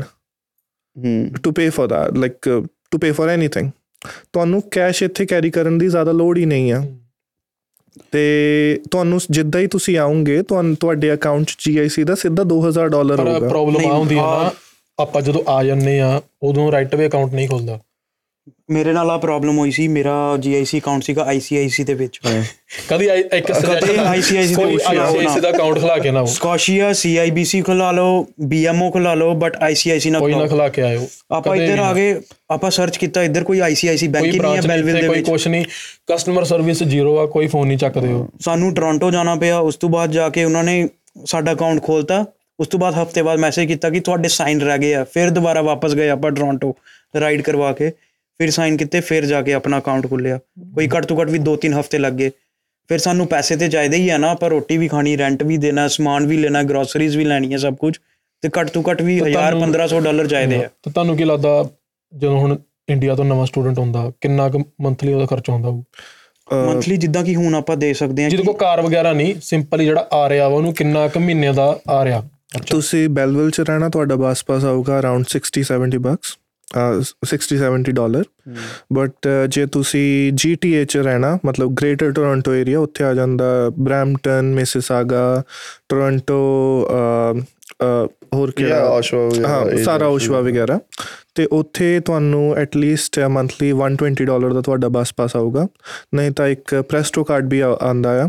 ਤੁਸੀਂ ਉਹ ਵੀ ਯੂਜ਼ ਕਰ ਸਕਦੇ ਵਿੱਚ ਤੇ ਪੈਸੇ ਪਵਾਉਣੇ ਪੈਂਦੇ ਉੱਚ। ਪੈਸੇ ਪਵਾਉਣੇ ਪੈਂਦੇ ਆ। ਹਾਂ। ਤੇ 2.5 ਘੰਟੇ ਦੇ ਵਿੱਚ ਤੁਸੀਂ ਜਿੰਨੀ ਮਰਜ਼ੀ ਟ੍ਰਾਂਸਫਰ ਲੈ ਲਓ ਤੁਹਾਨੂੰ ਉਹ ਆਈ ਥਿੰਕ 2.5 ਡਾਲਰ ਆ ਉਹਦਾ ਫੇਅਰ ਮਤਲਬ ਹੁਣ ਵੱਧ ਕੇ ਸ਼ਾਇਦ 3 ਡਾਲਰ ਸਮਥਿੰਗ ਹੋ ਗਈ। ਇਨਫਲੇਸ਼ਨ 3 ਡਾਲਰ ਹੋ ਗਈ। 150 ਡਾਲਰ ਲਾ ਲਓ ਲਾਈਕ ਤੁਹਾਡਾ ਟਰਾਂਸਪੋਰਟੇਸ਼ਨ ਦਾ ਆਊਗਾ ਹਨਾ। ਤੇ ਬਾਕੀ ਗਰੋਸਰੀ ਵਗੈਰਾ ਦੇ ਔਨ ਟਾਪ ਆਫ that ਤੁਹਾਨੂੰ ਫਰਸਟ ਐਂਡ ਲਾਸਟ ਵੀ ਦੇਣਾ ਪਊਗਾ। ਆ ਓਨਟਾਰੀਓ ਚ ਹੈਗਾ ਕਿ ਤੁਹਾਨੂੰ ਫਰਸਟ ਤੇ ਲਾਸਟ ਦੇਣਾ ਪਊਗਾ। ਬਟ ਮੈਂ what you mean by first and last first and last ਦਾ ਮਤਲਬ ਆ ਜੇ ਤੁਸੀਂ ਕੋਈ ਜਗ੍ਹਾ ਰੈਂਟ ਕਰਨੀ ਆ ਤੇ ਤੁਹਾਨੂੰ ਉਹ ਲੀਜ਼ ਦੇ ਅੰਡਰ ਆਂਦਾ ਹੈ ਕਿ ਫਰਸਟ ਰੈਂਟ ਤੇ ਲਾਸਟ ਰੈਂਟ ਦੇਣਾ ਹੀ ਫਰਸਟ। ਲੈਂਡ ਤੇ ਲਾਸਟ ਰੈਂਟ ਤੁਹਾਨੂੰ ਦੇਣਾ ਹੀ ਪਊਗਾ। ਬਟ ਬ੍ਰਿਟਿਸ਼ ਕੋਲੰਬੀਆ 'ਚ ਆਹ ਡਿਫਰੈਂਟ ਆ। ਉੱਥੇ ਤੁਹਾਨੂੰ ਸਿਕਿਉਰਿਟੀ ਡਿਪੋਜ਼ਿਟ ਦੇਣਾ ਪਊਗਾ। ਮੈਨੂੰ ਐਲਬਰਟਾ ਦਾ ਪ੍ਰੋਸੀਜਰ ਨਹੀਂ ਪਤਾ। ਬਟ ਬ੍ਰਿਟਿਸ਼ ਕੋਲੰਬੀਆ 'ਚ ਤੁਹਾਨੂੰ ਸਿਕਿਉਰਿਟੀ ਡਿਪੋਜ਼ਿਟ ਦੇਣਾ ਪਊਗਾ which can be around like 100 dollars I think and then on top of that ਤੁਸੀਂ ਆਪਣਾ ਰੈਂਟ ਦਿੰਦੇ ਆ। ਤੇ ਜੇ ਐਂਡ ਜੇ ਤੁਸੀਂ ਘਰ ਛੱਡਦੇ ਪਏ ਆ ਜਾਂ ਜੋ ਵੀ ਤੁਸੀਂ ਰੂਮ ਰੈਂਟ ਕੀਤਾ ਉਹ ਛੱਡਦੇ ਪਏ ਆ ਤੁਹਾਨੂੰ ਉਹ ਤੋਂ ਉਹ ਸਿਕਿਉਰਿਟੀ ਡਿਪੋਜ਼ਿਟ ਐਂਡ ਚ ਵਾਪਸ ਮਿਲ ਜਾਊਗਾ। ਬਟ ਓਨਟਾਰੀਓ ਚ ਜੇ ਆਂਦੇ ਪਏ ਆ ਤੁਹਾਨੂੰ ਫਰਸਟ ਰੈਂਟ ਤੇ ਲਾਸਟ ਰੈਂਟ ਦੇਣਾ ਪੈਂਦਾ ਤੇ ਤੁਹਾਨੂੰ ਨਾਲੇ ਤੁਸੀਂ ਛੱਡਣਾ ਵਾ ਐਟਲੀਸਟ ਤੁਹਾਨੂੰ 30 ਡੇਸ ਨੋਟਿਸ ਦੇਣਾ ਪੈਣਾ। ਉਹ ਤੁਹਾਡਾ ਲਾਸਟ ਮੰਥ ਤੇ ਅਪਲਾਈ ਹੋ ਜੂ you don't have to pay for the last last month for the ਤੇ ਉਹ ਬਿਲਸ ਤੇ ਉਹ ਪੈਸੇ ਬਚਦੇ ਨਹੀਂ ਆ ਲਾਸਟ ਰੈਂਟ ਵਾਲੇ ਉਹ ਦੂਸਰੇ ਪਾਸੇ ਜਿੱਥੇ ਮੂਵ ਹੋਣਾ ਉੱਥੇ ਦੇਣਾ। ਹਾਂ। ਫੋਨ ਬਿਲਸ ਕਿੰਨਾ ਕੇ ਆ ਜਾਏਗਾ? ਜਦੋਂ ਮੈਂ ਆਇਆ ਸੀਗਾ ਤੇ ਸਾਰਿਆਂ ਨੂੰ ਪਤਾ ਇੰਡੀਅਨਸ ਜਦੋਂ ਇੱਥੇ ਆਉਂਦੇ ਆ ਸਭ ਤੋਂ ਪਹਿਲਾਂ ਕੀ ਲੈਂਦੇ ਆ? ਫੋਨ ਫੋਨ ਮੈਂ ਲਿਆ ਸੀ ਫੋਨ ਤੇ ਮਤਲਬ ਅੱਜ ਲੈਂਡ ਕੀਤਾ ਕੱਲ ਮੈਂ ਲੈ ਲਿਆ ਫੋਨ ਤੇ ਮੇਰਾ ਫੋਨ ਬਿੱਲ ਸੀਗਾ 120 120 dollar per month Which is not it's it's not good ਤੁਹਾਡੇ ਕੋਲ ਇੰਡੀਆ 'ਚ ਕੋਈ ਫੋਨ ਹੈਗਾ 4G ਉਹ ਇੱਥੇ ਚੱਲੂਗਾ। ਮੈਨੂੰ ਮਿਸ ਇਨਫੋਰਮ ਕੀਤਾ ਕਿਸੇ ਨੇ ਕਿ ਇੰਡੀਆ ਵਾਲੇ ਫੋਨ ਇੱਥੇ ਨਹੀਂ ਚੱਲਦੇ। ਕੋਈ ਕੋਈ ਇੱਥੇ ਵੋਲਟੇਜ ਡਿਫਰੈਂਸ ਨਹੀਂ ਆ। ਤੂੰ ਤੁਹਾਨੂੰ ਬਸ ਦੂਸਰਾ ਚਾਰਜਰ ਲੈਣਾ ਪੈਣਾ। ਬਟ ਕਈ ਫੋਨਸ ਹੈਗੇ ਆ ਜਿਨ੍ਹਾਂ ਦੇ ਵਿੱਚ SIM ਨਹੀਂ phone ਚੱਲਦੀ। ਜੇ ਤੁਸੀਂ ਇੰਟੈਕਸ ਦਾ ਫੋਨ ਆ ਤਾਂ ਦੂਸਰਾ ਫੋਨ ਲੈ ਲਓ। ਵੀਵੋ ਵਗੈਰਾ ਹੋ Vivo ਗਏ ਕਈ phone ਨਹੀਂ ਚੱਲਦੇ। ਜੇ Samsung ਹੈਗਾ ਤਾਂ ਉਹ। ਚੱਲੂਗਾ। ਹਾਂ।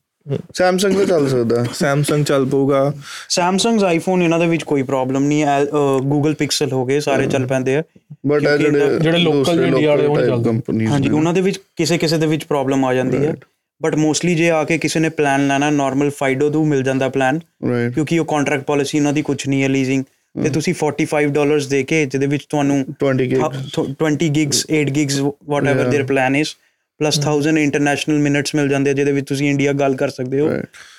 ਤੇ So, ਅ- ਅ- ਚਲੋ ਆ ਵੀ ਹੈ ਨਾ ਫੋਨ ਵਾਲਾ ਵੀ ਹੋ ਗਿਆ। ਸੋ ਅਪਰੋਕਸੀਮੇਟਲੀ ਗਰੋਸਰੀ ਦਾ ਕਿੰਨਾ ਹੁੰਦਾ ਹੋਊਗਾ ਤੁਹਾਡੇ ਹਿਸਾਬ ਨਾਲ? ਅ ਗਰੋਸਰੀ ਅਰਾਊਂਡ ਤੁਸੀਂ 200 ਲਾ ਕੇ ਚੱਲੋ ਜੇ ਘਰੇ ਬਣਾਣਾ ਠੀਕ ਆ। ਬਟ ਇਦਾਂ ਹੁੰਦਾ ਕਿ ਆਪਾਂ ਕਾਲਜ ਚਲੇ ਜਾਂਦੇ ਆ ਤੇ ਕਾਲਜ ਮਤਲਬ ਸਵੇਰ ਮੇਰਾ ਆਹ ਸੀਗਾ ਮੈਂ ਉੱਠਦਾ ਸੀਗਾ ਤਿਆਰ ਹੁੰਦਾ ਸੀਗਾ ਕਾਲਜ ਚਲ ਜਾਂਦਾ ਸੀਗਾ ਮੈਂ ਬ੍ਰੇਕਫਾਸਟ ਨਹੀਂ ਕਰਦਾ ਸੀਗਾ ਤੇ ਕਾਲਜ ਜਾ ਕੇ ਮੇਰਾ ਬ੍ਰੇਕਫਾਸਟ ਹੁੰਦਾ ਸੀਗਾ। ਉਹਦੇ ਕਰਕੇ ਮੇਰਾ ਬਾਹਰਲਾ ਖਰਚਾ ਥੋੜਾ ਜ਼ਿਆਦਾ ਸੀਗਾ। ਸੋ ਆਹੀ ਆ ਬੈਟਰ ਕਿ ਘਰੇ ਕੁਕ ਕਰੋ ਹਨਾ? ਘਰੇ ਥੋੜਾ ਹੁਣ ਤੇ ਤੁਸੀਂ ਕਾਫੀ ਮਹਿੰਗਾ ਹੋ ਗਿਆ ਜਿੱਦਾਂ ਹੁਣ ਪਹਿਲੇ ਗਰੋਸਰੀ 200 ਡਾਲਰਸ ਵੀ ਹੋ ਜਾਂਦੀ ਸੀ। ਹੁਣ ਜਿੱਦਾਂ ਆਪਾਂ ਕਾਫੀ ਪੀਣੀ ਹੈ ਰੋਜ਼ ਦੀ ਜੇ ਆਪਾਂ 2 ਡਾਲਰ ਦੀ ਕਾਫੀ ਪੀਏ ਰੋਜ਼ ਇੱਕ ਕਾਫੀ ਵੀ ਪੀਏ 60 ਡਾਲਰ ਤੇ ਸਿੱਧੇ ਉਹਦੇ ਹੋ ਜਾਂਦੇ ਉਹ ਤਾਂ ਹੈ। ਜਿਹਨੇ ਕਾਫੀ ਪੀਣੀ ਕੱਲੀ ਕਾਫੀ ਨਹੀਂ ਪੀਣੀ ਨਾਲ ਕੁਝ ਹੋਰ ਵੀ ਖਾ ਲੈਣਾ ਖਾਣਾ ਵੀ ਹੈ ਉਹਨੇ। 5-600 ਡਾਲਰ ਹੁਣ ਘੱਟ ਤੋਂ ਘੱਟ ਗਰੋਸਰੀ ਦਾ ਆਰਾਮ ਨਾਲ ਲੱਗ ਜਾਂਦਾ। Okay what do you guys want to say to people ਜਿਹੜੇ ਸਟੂਡੈਂਟਸ ਆਉਂਦੇ ਨੇ ਨਾ ਜੀਆਈਸੀ ਤੇ ਕਾਰ ਚੱਕ ਲੈਂਦੇ ਨੇ। Mustang you know like Civic Accord ਇਹ ਤੁਸੀਂ ਕਾਰ ਕਦੋਂ ਲਈ? ਆਂਦੇ ਹੀ। ਮੈਂ ਮੈਂ ਚਲੋ। ਆਪਾਂ ਤੇ ਵਰਕ ਪਰਮਿਟ ਤੇ ਬਾਅਦ ਹੀ ਲਈ ਸੀਗੀ ਕਿਉਂਕਿ ਸਾਨੂੰ ਪਹਿਲੇ ਸੀਗਾ ਕਿ ਆਪਾਂ ਫੀਸਾਂ ਕੱਟ ਲਈਏ ਥੋੜਾ ਸਟੇਬਲ ਹੋ ਜਾਈਏ ਦੋ ਪੈਸੇ ਅਕਾਊਂਟ ਦੇ ਵਿੱਚ ਹੋਈਏ ਉਸ ਤੋਂ ਬਾਅਦ ਗੱਡੀ ਲੈ ਲਈਏ। ਮੇਰਾ- ਤੇ ਆਹੀ ਮੇਨ ਸੀਗਾ। ਮੇਰਾ ਵਰਕ ਪਰਮਿਟ ਆਇਆ ਸੀ ਅਗਲੇ ਦਿਨ ਆ ਗਈ ਸੀ ਗੱਡੀ। ਸੋ ਵਰਕ ਪਰਮਿਟ ਤੋਂ ਹਾਂ like work permit. Study permit ਤੇ ਇੰਨੀ ਲੋੜ ਨਹੀਂ ਸਟੂਡੈਂਟ ਲਾਈਫ 'ਚ ਤੁਸੀਂ ਇੰਨਾ ਘੁੰਮਣਾ ਵੀ ਨਹੀਂ ਆ। ਤੇ ਜੇ ਤੁਸੀਂ ਆਈ ਥਿੰਕ ਤੁਸੀਂ ਜੇ ਲੈਣੀ ਵੀ ਆਈ ਥਿੰਕ ਕੋਈ ਇੰਨੀ ਮਹਿੰਗੀ ਨਹੀਂ ਲੈਣੀ ਚਾਹੀਦੀ। 2-3000 ਵਾਲੀ ਗੱਡੀ ਬਹੁਤ ਆ। ਮੈਂ ਇੱਕ ਗੱਡੀ ਲਈ ਸੀ 1500 Used ਦੀ। ਰਿਕਾਰਡ ਤੇ ਪੀਜ਼ਾ ਡਿਲੀਵਰੀ ਕਰ ਰਿਹਾ ਸੀ ਨਾਰਥ ਫਰੰਟ ਤੇ ਸੀਗਾ ਹਸਕੀ ਗੈਸ ਸਟੇਸ਼ਨ ਤੇ। ਤਾਂ ਸਨੋ ਵਗੈਰਾ ਪਈਦੀ ਸੀ। ਤੇ ਨਾ ਮੈਂ ਫਰੀਦ ਨਾਲ ਗੱਲ ਕਰ ਰਿਹਾ ਫਰੀਦ ਅੱਗੇ। ਤੇ ਨਾ ਇੱਕਦਮ ਮੇਰੀ ਗੱਡੀ ਨਾ ਟਿਲਟ ਹੋਈ ਥੋੜੀ ਜੀ ਤੇ ਸਟਾਪ ਹੋ ਗਈ। ਮੈਂ ਮੈਂ ਕਿਹਾ ਯਾਰ ਮੇਰੀ ਗਾੜੀ ਰੁਕ ਗਈ ਹੈ ਯਾਰ ਕਹਤਾ ਰੁਕ ਬਾਹਰ ਨਿਕਲ ਸਾਲੇ ਮੇਰੇ ਦੋਨੋਂ ਟਾਇਰ ਨਿਕਲੇ ਗੱਡੀ ਦੇ Fuck।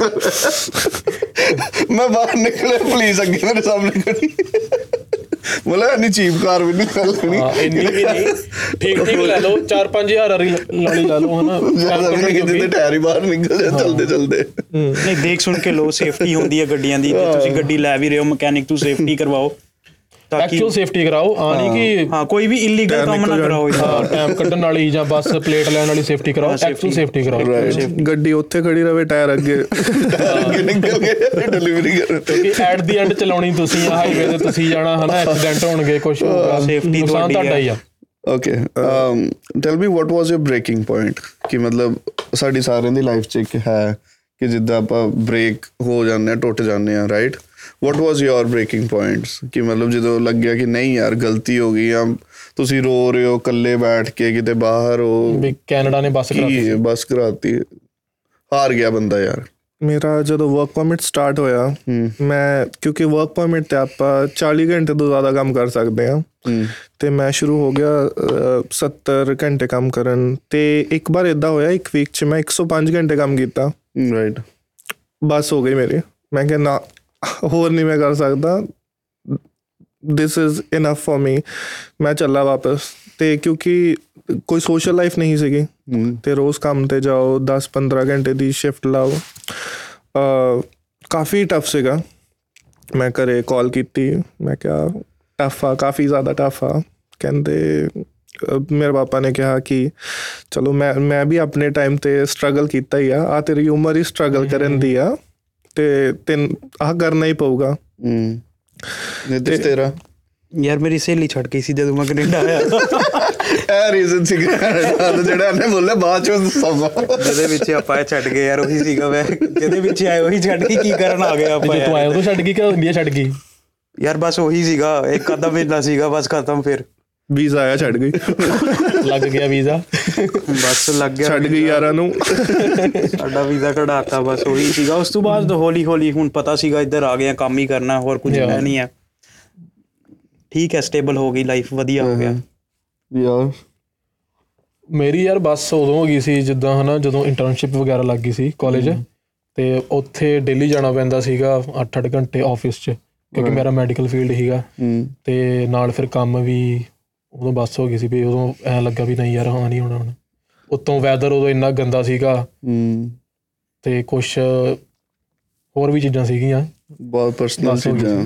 ਨਹੀਂ ਤੇ ਮੈਂ ਆ ਵੀ ਕਹੂੰਗਾ ਅ, ਕਿਉਂਕਿ ਮੇਰੇ ਕੋਲ ਆਪਸ਼ਨ ਸੀਗਾ ਕਿ ਇੰਟਰਨਸ਼ਿਪ ਲਾਣੀ ਆ ਕਿ ਨਹੀਂ ਤੇ ਇੰਟਰਨਸ਼ਿਪ ਦੀ ਜਗ੍ਹਾ ਇੱਕ ਕੋਰਸ ਵੀ ਕਰ ਸਕਦੇ ਆ। ਤੇ ਮੈਂ ਚੂਜ਼ ਕੀਤਾ ਉਹ ਕੋਰਸ ਮੇਰੇ 90% ਆਏ ਬਟ ਮੈਨੂੰ ਉਸ ਤੋਂ ਬਾਅਦ ਕਾਫੀ ਲਾਸ ਹੋਇਆ। ਜੇ ਤੁਹਾਨੂੰ ਕਾਲਜ ਦੇ ਐਂਡ 'ਚ ਤੁਹਾਨੂੰ ਆਪਸ਼ਨ ਮਿਲਦਾ ਕਿ ਇੰਟਰਨਸ਼ਿਪ ਕਰਨੀ ਆ ਕਿ ਕੋਰਸ ਕਰਨਾ ਹੈ ਤੁਸੀਂ ਹਮੇਸ਼ਾ ਇੰਟਰਨਸ਼ਿਪ ਚੂਜ਼ ਕਰੋ। ਤੁਹਾਨੂੰ ਕੋਈ ਐਕਸਪੀਰੀਅੰਸ ਨਹੀਂ ਨਾ ਹੋਣਾ ਜੇ ਤੁਸੀਂ ਨਹੀਂ ਕਰਦੇ। ਐਕਸਪੀਰੀਅੰਸ ਮਿਲਦਾ ਤੇ ਇੰਟਰਨਸ਼ਿਪ ਅਪਲਾਈ ਕਰਨ ਦਾ ਸਭ ਤੋਂ ਈਜ਼ੀ ਮੈਥਡ ਆ ਜਿਹੜੀ ਵੀ ਕੰਪਨੀ 'ਚ ਅਪਲਾਈ ਕਰਨਾ। ਸਭ ਤੋਂ ਉਹ- ਉਹਨਾਂ ਦੀ ਵੈਬਸਾਈਟ ਖੋਲੋ ਸਭ ਤੋਂ ਥੱਲੇ ਜਾਓ ਉਹਨਾਂ ਦਾ ਈਮੇਲ ਐਡਰੈਸ ਹੁੰਦਾ। ਤੁਸੀਂ ਬਸ ਆਹ ਲਿਖਣਾ ਕਿ ਆਹ ਮੇਰਾ ਕਾਲਜ ਆ ਮੈਂ ਇੰਟਰਨਸ਼ਿਪ ਲਾਣੀ ਆ ਤੇ ਆਹ ਮੇਰਾ ਕੋਰਸ ਆ। ਕਈ ਵਾਰੀ ਤਾਂ ਕਾਲਜ ਵੀ ਹੈਲਪ ਕਰਦਾ। ਕਾਲਜ ਹੈਲਪ ਕਰਦਾ ਆਲਰੇਡੀ ਉਹਨਾਂ ਕੋ ਹੈਗੇ ਆ ਜਿੱਥੇ ਉਹਨਾਂ ਨੇ ਲਵਾਉਣੀ ਆ ਲਵਾਉਣੀ ਆ ਬਟ ਮੋਸਟਲੀ ਉਹ ਲੱਗਦੀ 4-5 ਬੱਚਿਆਂ ਦੀ ਆ ਬਾਕੀਆਂ ਨੂੰ ਆਪੇ ਅਪਲਾਈ ਕਰਨਾ ਪੈਂਦਾ। ਨਹੀਂ ਪਰ ਕਈ ਵਾਰੀ ਉਹ ਵੀ ਹੈਲਪ ਕਰਦੇ ਨੇ ਮਤਲਬ ਕਿ ਜਾਂ ਤੇ ਕਈ ਵਾਰੀ ਬੱਚਿਆਂ ਨੂੰ ਵੀ ਹੁਣ ਜਿੱਦਾਂ ਮੈਂ ਆਪਣੀ ਜਿਹੜੀ ਸੀਗੀ ਮੈਂ ਆਪ ਫਾਈਂਡ ਆਊਟ ਕੀਤੀ। ਠੀਕ ਹੈ ਮੈਂ ਉਹਨਾਂ ਨੂੰ ਕਿਹਾ ਕਿ ਮੇਰਾ ਮੈਡੀਕਲ ਚ ਇੰਟਰਸਟ ਆ। And then they also help me out ਕਿ ਮੈਂ ਇੱਕ ਨਰਸਿੰਗ ਹੋਮ ਚ ਆਈ ਵਾਸ ਅਸਿਸਟਿੰਗ ਅ ਫਿਜ਼ੀਓਥੈਰੇਪਿਸਟ ਠੀਕ ਹੈ ਕਿ ਮਤਲਬ ਹਫ਼ਤੇ ਚ ਜਾਣਾ ਹੈ ਲਾਈਕ ਕਪਲ ਆਫ ਆਵਰਸ ਤੁਸੀਂ ਹਸਪੀਟਲ ਚ ਰਹਿ ਕੇ ਆਣਾ ਜਾਂ ਨਰਸਿੰਗ ਹੋਮ ਚ ਰਹਿ ਕੇ ਆਣਾ ਜਾਂ ਕੋਈ ਵੀ ਸੈਕਟਰ ਚ ਤਾਂ ਤੁਸੀਂ ਜੇ ਆਪ ਆਪਣਾ ਇੰਟਰਸਟ ਵੀ ਦੱਸ ਸਕਦੇ ਹੋ ਕਿ ਲਾਈਕ ਮੈਂ ਇਹ ਫੀਲਡ 'ਚ ਕੰਮ ਕਰਨਾ ਚਾਹੁੰਦਾ ਜਾਂ ਜਿਹੜੇ ਰਿਸਪੈਕਟਿਵ ਕੋਰਸ ਨੇ ਤੁਹਾਡੇ ਤੁਸੀਂ ਉਹਦੇ 'ਚ ਵੀ ਜਾ ਕੇ ਕਰ ਸਕਦੇ ਹੋ। ਸਾਡੇ ਕੋਰਸ ਦੇ ਬੇਸ ਹੀ ਸੀਗੀ ਸਾਡੀ। ਅ, ਕਿਉਂਕਿ ਮੇਰਾ ਮੇਰੀ ਇੱਕ ਫਰੈਂਡ ਸੀਗੀ ਤੇ ਉਹਨੇ ਚੂਜ਼ ਕੀਤੀ ਸੀ ਇੰਟਰਨਸ਼ਿਪ ਤੇ ਜਨਰਲੀ ਓਨਟਾਰੀਓ ਦੀ ਮਿਨੀਮਮ ਵੇਜ ਇਸ ਟਾਈਮ ਹੈਗੀ ਆ ਅਰਾਊਂਡ 14 ਡਾਲਰਸ ਐਂਡ ਚੇਂਜ ਮੈਨੂੰ ਨਹੀਂ ਪਤਾ ਐਗਜ਼ੈਕਟਲੀ ਕਿ 15 50 ਹੋ 50 ਗਈ ਚਲੋ 15 ਮੁਬਾਰਕਾਂ 50 ਆ। ਸਾਰਿਆਂ ਨੂੰ। ਮੁਬਾਰਕਾਂ 15 50 ਤੇ ਚੇਂਜ ਹੋ ਗਏ ਚੇਂਜ ਉਸ ਟਾਈਮ 14 ਸਮਥਿੰਗ ਸੀਗੀ। ਤੇ ਉਹਨੇ ਇੰਟਰਨਸ਼ਿਪ ਲਾਈ ਤੇ ਜਿੱਥੇ ਉਹਨੇ ਇੰਟਰਨਸ਼ਿਪ ਕੀਤੀ ਉੱਥੇ ਹੀ ਉਹਨੂੰ ਜੌਬ ਮਿਲ ਗਈ। ਤੇ ਉਹਦੀ ਹੁੰਦਾ। ਫਸਟ ਉਹਨੂੰ ਸੈਲਰੀ ਉਹਦੀ ਸੀਗੀ 22 ਡਾਲਰ ਪਰ ਆਵਰ 22 ਡਾਲਰ ਪਰ ਆਵਰ ਤੇ ਉਹ ਹਮੇਸ਼ਾ ਬੈਟਰ ਆ. ਕਿਉਂਕਿ ਕਾਲਜ ਤੋਂ ਬਾਅਦ ਮੈਂ ਸਟਾਰਟ ਕੀਤਾ ਸੀਗਾ ਮਿਨੀਮਮ ਤੋਂ 14 ਡਾਲਰ ਤੋਂ। ਫਿਰ ਕਿੰਨੀ ਮਿਹਨਤ ਕਰਨੀ ਪਈ ਫਿਰ ਥੋੜੀ ਵਧੀ ਫਿਰ ਹੋਰ ਮਿਹਨਤ ਕਰੋ ਫਿਰ ਵਧੀ। ਹੁਣ ਉਹ start ਉਹਦਾ ਹੀ- ਕਿੰਨਾ ਹੁਣ ਵਧੀਆ ਹੋਇਆ ਹੋਣਾ ਉਹਨੇ ਕਾਲਜ ਤੋਂ ਨਿਕਲੀ ਉਹਦੀ ਇੰਟਰਨਸ਼ਿਪ ਲਾਈ ਹਨਾ? ਤੈਨੂੰ ਜੌਬ ਮਿਲੀ ਉਹਨੂੰ ਉੱਥੇ ਪੀਆਰ ਹੋ ਗਈ ਹੋਣੀ ਨਾਲੇ ਉਹਦੀ। ਉੱਥੇ ਪੀਆਰ ਵੀ ਹੋ ਗਈ ਹਾਂ। ਹਨਾ? ਰਾਈਟ ਤੇ ਉਹ ਨੌਕ ਬੀ ਕੋਡ ਚ ਆਂਦੀ ਸੀਗੀ ਤੇ ਆਰਾਮ ਨਾਲ ਉਹਦੀ ਪੀਆਰ ਹੋ ਗਈ। ਤੇ ਉਹ ਉਹੀ ਕਰੋ ਅਗਰ ਤੁਹਾਨੂੰ ਇੰਟਰਨਸ਼ਿਪ ਕਾਲਜ ਤੁਹਾਨੂੰ ਆਪਸ਼ਨ ਦਿੰਦਾ ਆ ਤੇ ਹਮੇਸ਼ਾ ਕਰੋ ਕਦੀ ਵੀ ਉਹਨੂੰ ਮਨਾ ਨਾ ਕਰੋ ਕਿ ਈਜ਼ੀ ਐਦਾਂ ਹੀ ਰਹੂਗਾ ਮੈਂ ਮੈਂ ਬਾਹਰ ਕੰਮ ਕਰ ਲੂੰਗਾ ਮੈਂ ਫੈਕਟਰੀਆਂ 'ਚ ਕੰਮ ਕਰ ਲੂੰਗਾ ਜਾਂ ਉੱਥ- ਉੱਥੇ ਮੈਂ ਜ਼ਿਆਦਾ ਕਮਾ ਲੈਣੇ ਆ ਕਿਉਂਕਿ ਇੰਟਰਨਸ਼ਿਪ 'ਚ ਤੁਸੀਂ ਹੁਣ ਪੈਸੇ ਨਹੀਂ ਲੈਂਦੇ ਕਈ ਇੰਟਰਨਸ਼ਿਪਸ ਹੁੰਦੀਆਂ ਆ ਜਿੱਥੇ ਜਿੱਥੇ ਤੁਹਾਨੂੰ ਪੈਸੇ ਮਿਲਦੇ ਆ ਬਟ ਤੁਹਾਨੂੰ ਜੇ ਇੰਟਰਨਸ਼ਿਪ ਤੁਹਾਨੂੰ ਪੈਸੇ ਨਹੀਂ ਵੀ ਦਿੰਦੀ ਪਈ ਆ ਤੁਹਾਡੇ ਲਈ ਤੁਸੀਂ ਤੁਹਾਨੂੰ ਬੋਲਣਾ ਚਾਹੀਦਾ ਇਟਸ ਟੋਟਲੀ ਫਾਈਨ ਇਸ ਤੋਂ ਬਾਅਦ ਮੈਨੂੰ ਆਹੀ ਐਕਸਪੀਰੀਅੰਸ ਦੇ ਉੱਤੇ ਮੈਨੂੰ ਇੱਕ ਵਧੀਆ ਜੌਬ ਮਿਲ ਜਾਊਗੀ ਤੇ ਤੁਸੀਂ ਬੈਟਰ ਰਹੋਗੇ। ਤੇ ਮੈਂ ਇੱਕ ਹੋਰ ਚੀਜ਼ ਐਡ ਕਰੂੰਗਾ ਵੀ ਕੋਰਸ ਵੀ ਜਦੋਂ ਹੁਣ ਇੰਡੀਆ ਤੋਂ ਸਪੈਸ਼ਲੀ ਜੋ ਸਿਲੈਕਟ ਕਰਦੇ ਆ ਸਿਲੈਕਟ ਕੋਰਸ ਇਦਾਂ ਦੇ ਕਰੋ ਸਕਿਲਡ ਵਰਕਰ ਵਾਲੇ। ਹਾਂ ਇੰਨਾ worker. ਉਹ ਕੋਰਸਾਂ ਦਾ ਇੱਥੇ ਫਾਇਦਾ ਵਾ ਜਿਵੇਂ ਪਲੰਬਿੰਗ ਇਲੈਕਟ੍ਰੀਸ਼ੀਅਨ ਆਟੋਮੋਟਿਵ ਇਹਨਾਂ ਦੀ ਇਹਨਾਂ ਦੀ ਇੱਥੇ ਇੰਨੀ ਜੌਬਾਂ ਨੇ ਨਾ ਵੀ ਜਦੋਂ ਤੁਸੀਂ ਕਾਲਜ ਤੋਂ ਨਿਕਲਿਆ ਜੌਬ ਮਿਲ ਜੂ ਨਾਲ ਹੀ ਤੁਹਾਡੀ ਪੀਆਰ ਆ। ਤੇ ਪੇ ਰੇਟ ਵੀ ਇੰਨਾ ਵਧੀਆ ਇੱਥੇ ਆ ਚੀਜ਼ ਦਾ। ਸੋ ਕੋਈ ਇਦਾਂ ਦੇ ਕੋਰਸ ਨਾ ਲਵੋ ਜਿਹਨਾਂ ਤੁਹਾਨੂੰ ਕੋਈ ਅੱਗੇ ਫਾਇਦਾ ਨਾ ਹੋਵੇ। ਕੋਰਸ ਸਕਿਲਡ ਵਰਕਰ ਲਓ ਕਿਉਂਕਿ ਇੱਥੇ ਸਕਿਲਡ ਵਰਕਰ ਦੀ ਬਹੁਤ ਸ਼ਾਰਟੇਜ ਆ। ਖਾਸ ਕਰ ਆਈਟੀ ਇੰਡਸਟਰੀ ਦੇ ਵਿੱਚ ਇੱਧਰ. ਬਹੁਤ ਅਨਲਿਮਿਟਿਡ ਜੌਬਸ ਆ ਆਈਟੀ ਦੇ ਵਿੱਚ। ਆਈਟੀ ਤੇ ਬਾਇਓਟੈਕ ਦੇ ਵਿੱਚ ਅਨਲਿਮਿਟਿਡ ਜੌਬਸ ਆ ਕੈਨੇਡਾ ਦੇ ਵਿੱਚ। ਜੀਟੀਏ ਟੋਰਾਂਟੋ ਏਰੀਆ ਜੇ ਤੁਹਾਡੇ ਕੋਲ ਆਈਟੀਆਈ ਹੈ ਆਈਟੀ ਦੀ ਡਿਗਰੀ ਹੈ ਤੁਹਾਨੂੰ ਕੋਈ ਲੈਂਗੁਏਜ ਆਂਦੀ ਹੈ ਸੀਏ ਸੋਲਿਡ ਵਰਕਸ ਤੁਹਾਨੂੰ ਈਜ਼ੀਲੀ ਜੌਬ ਮਿਲ ਜਾਂਦੀ ਕੋਡਿੰਗ ਹੈ। ਪਾਈਥਨ ਜੋ ਉਹ ਵੀ ਵਧੀਆ ਪੇ ਰੇਟ ਤੇ 25 ਪਲੱਸ ਪੇ ਰੇਟ ਤੇ ਤੁਹਾਨੂੰ ਵਧੀਆ ਜੌਬ ਮਿਲ ਜਾਂਦੀ ਹੈ। ਇੱਕ ਕੋਡਿੰਗ ਚ ਜਿਹੜਾ ਜਨਰਲ ਇੱਥੇ ਡਿਵੈਲਪਰ ਆ ਉਹਦੀ ਇਨਕਮ ਹੈਗੀ ਆ 120000 ਜੇ ਤੁਸੀਂ ਕਰਦੇ ਆ ਮਿਨੀਮਮ ਵੇਜ ਤੇ ਕੰਮ ਤੇ 14 time or I can say 15 times two 30000 ਤੁਸੀਂ ਜੇ ਤੁਹਾਡਾ ਹੀ ਰਹੂਗਾ ਕਿ ਤੁਸੀਂ ਜਿਹੜੀ ਜੌਬ ਮਿਲ ਗਈ ਕਰ ਲਈ ਜੇ ਤੁਸੀਂ ਸਕਿਲਡ ਵਰਕਰ ਨਹੀਂ ਆ ਤਾਂ ਤੁਹਾਡੀ ਲਾਈਫ ਕੱਟਣੀ ਵੀ ਇੱਥੇ ਥੋੜੀ ਜੀ ਔਖੀ ਹੋ। ਜਾਊਗੀ।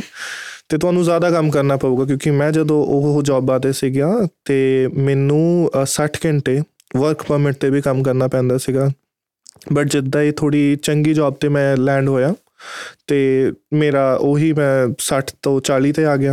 ਹੁਣ ਹੋਰ ਵਧੀਆ ਹੋਊਗੀ ਮੈਨੂੰ ਲੱਗਦਾ ਮੈਂ 15 ਤੇ ਆ ਜਾਊਂਗਾ right okay ਤੇ ਉਹ better um last thing but the best thing okay which i want to ask everybody over here ਕਿ ਕੀ ਮੋਟੀਵੇਸ਼ਨ ਹੈ ਮਤਲਬ ਐਨੇ ਸਾਲ ਆਪਾਂ ਇੱਥੇ ਕੱਢ ਰਹੇ ਹਾਂ ਠੀਕ ਹੈ What is pushing you guys? And downs ਬਹੁਤ ਦੇਖੇ ਹੈ, ਠੀਕ ਹੈ ਸਟਰਗਲਸ ਨੇ everything is like you know ਇੱਕ ਟਾਈਮ ਤੇ ਫੈਡ ਅਪ ਹੋ ਜਾਂਦੇ ਹਾਂ ਇੱਕ ਟਾਈਮ ਤੇ ਖੁਸ਼ ਹੋ ਜਾਂਦੇ ਹਾਂ ਕਿ ਯਾਰ we are lucky to be here but ਉਹ ਕੀ ਮੋਟੀਵੇਸ਼ਨ ਹੈ ਜਾਂ ਕੀ ਉਹ ਐਸੀ ਚੀਜ਼ ਹੈ ਸਾਡੇ ਅੰਦਰ ਜਿਹੜਾ ਪੁਸ਼ ਕਰ ਰਹੀ ਹੈ ਸਾਨੂੰ? And you know I want you to tell to everybody who is listening also all the youngsters over here ਮੈਨੂੰ ਲੱਗਦਾ ਸਾਰਿਆਂ ਦਾ ਆਹੀ ਮੇਨ ਮੋਟਿਵ ਹੋਊਗਾ ਇੱਥੇ ਕਿ ਤੁਹਾਡਾ ਆਪਣਾ ਘਰ ਹੋਵੇ ਤੁਹਾਡੇ ਪੇਰੈਂਟਸ ਤੁਹਾਡੇ ਨਾਲ ਹੋਣ। ਇਹ ਤੋਂ ਇੰਪੋਰਟੈਂਟ ਕੁਝ ਕੋਈ ਚੀਜ਼ ਨਹੀਂ ਹੋ ਸਕਦੀ ਆ ਦੁਨੀਆ 'ਚ ਕਿ ਤੁਸ ਤੁਹਾਡੇ ਪੇਰੈਂਟਸ ਤੁਹਾਡੇ ਉੱਤੇ ਡਿਪੈਂਡ ਆ।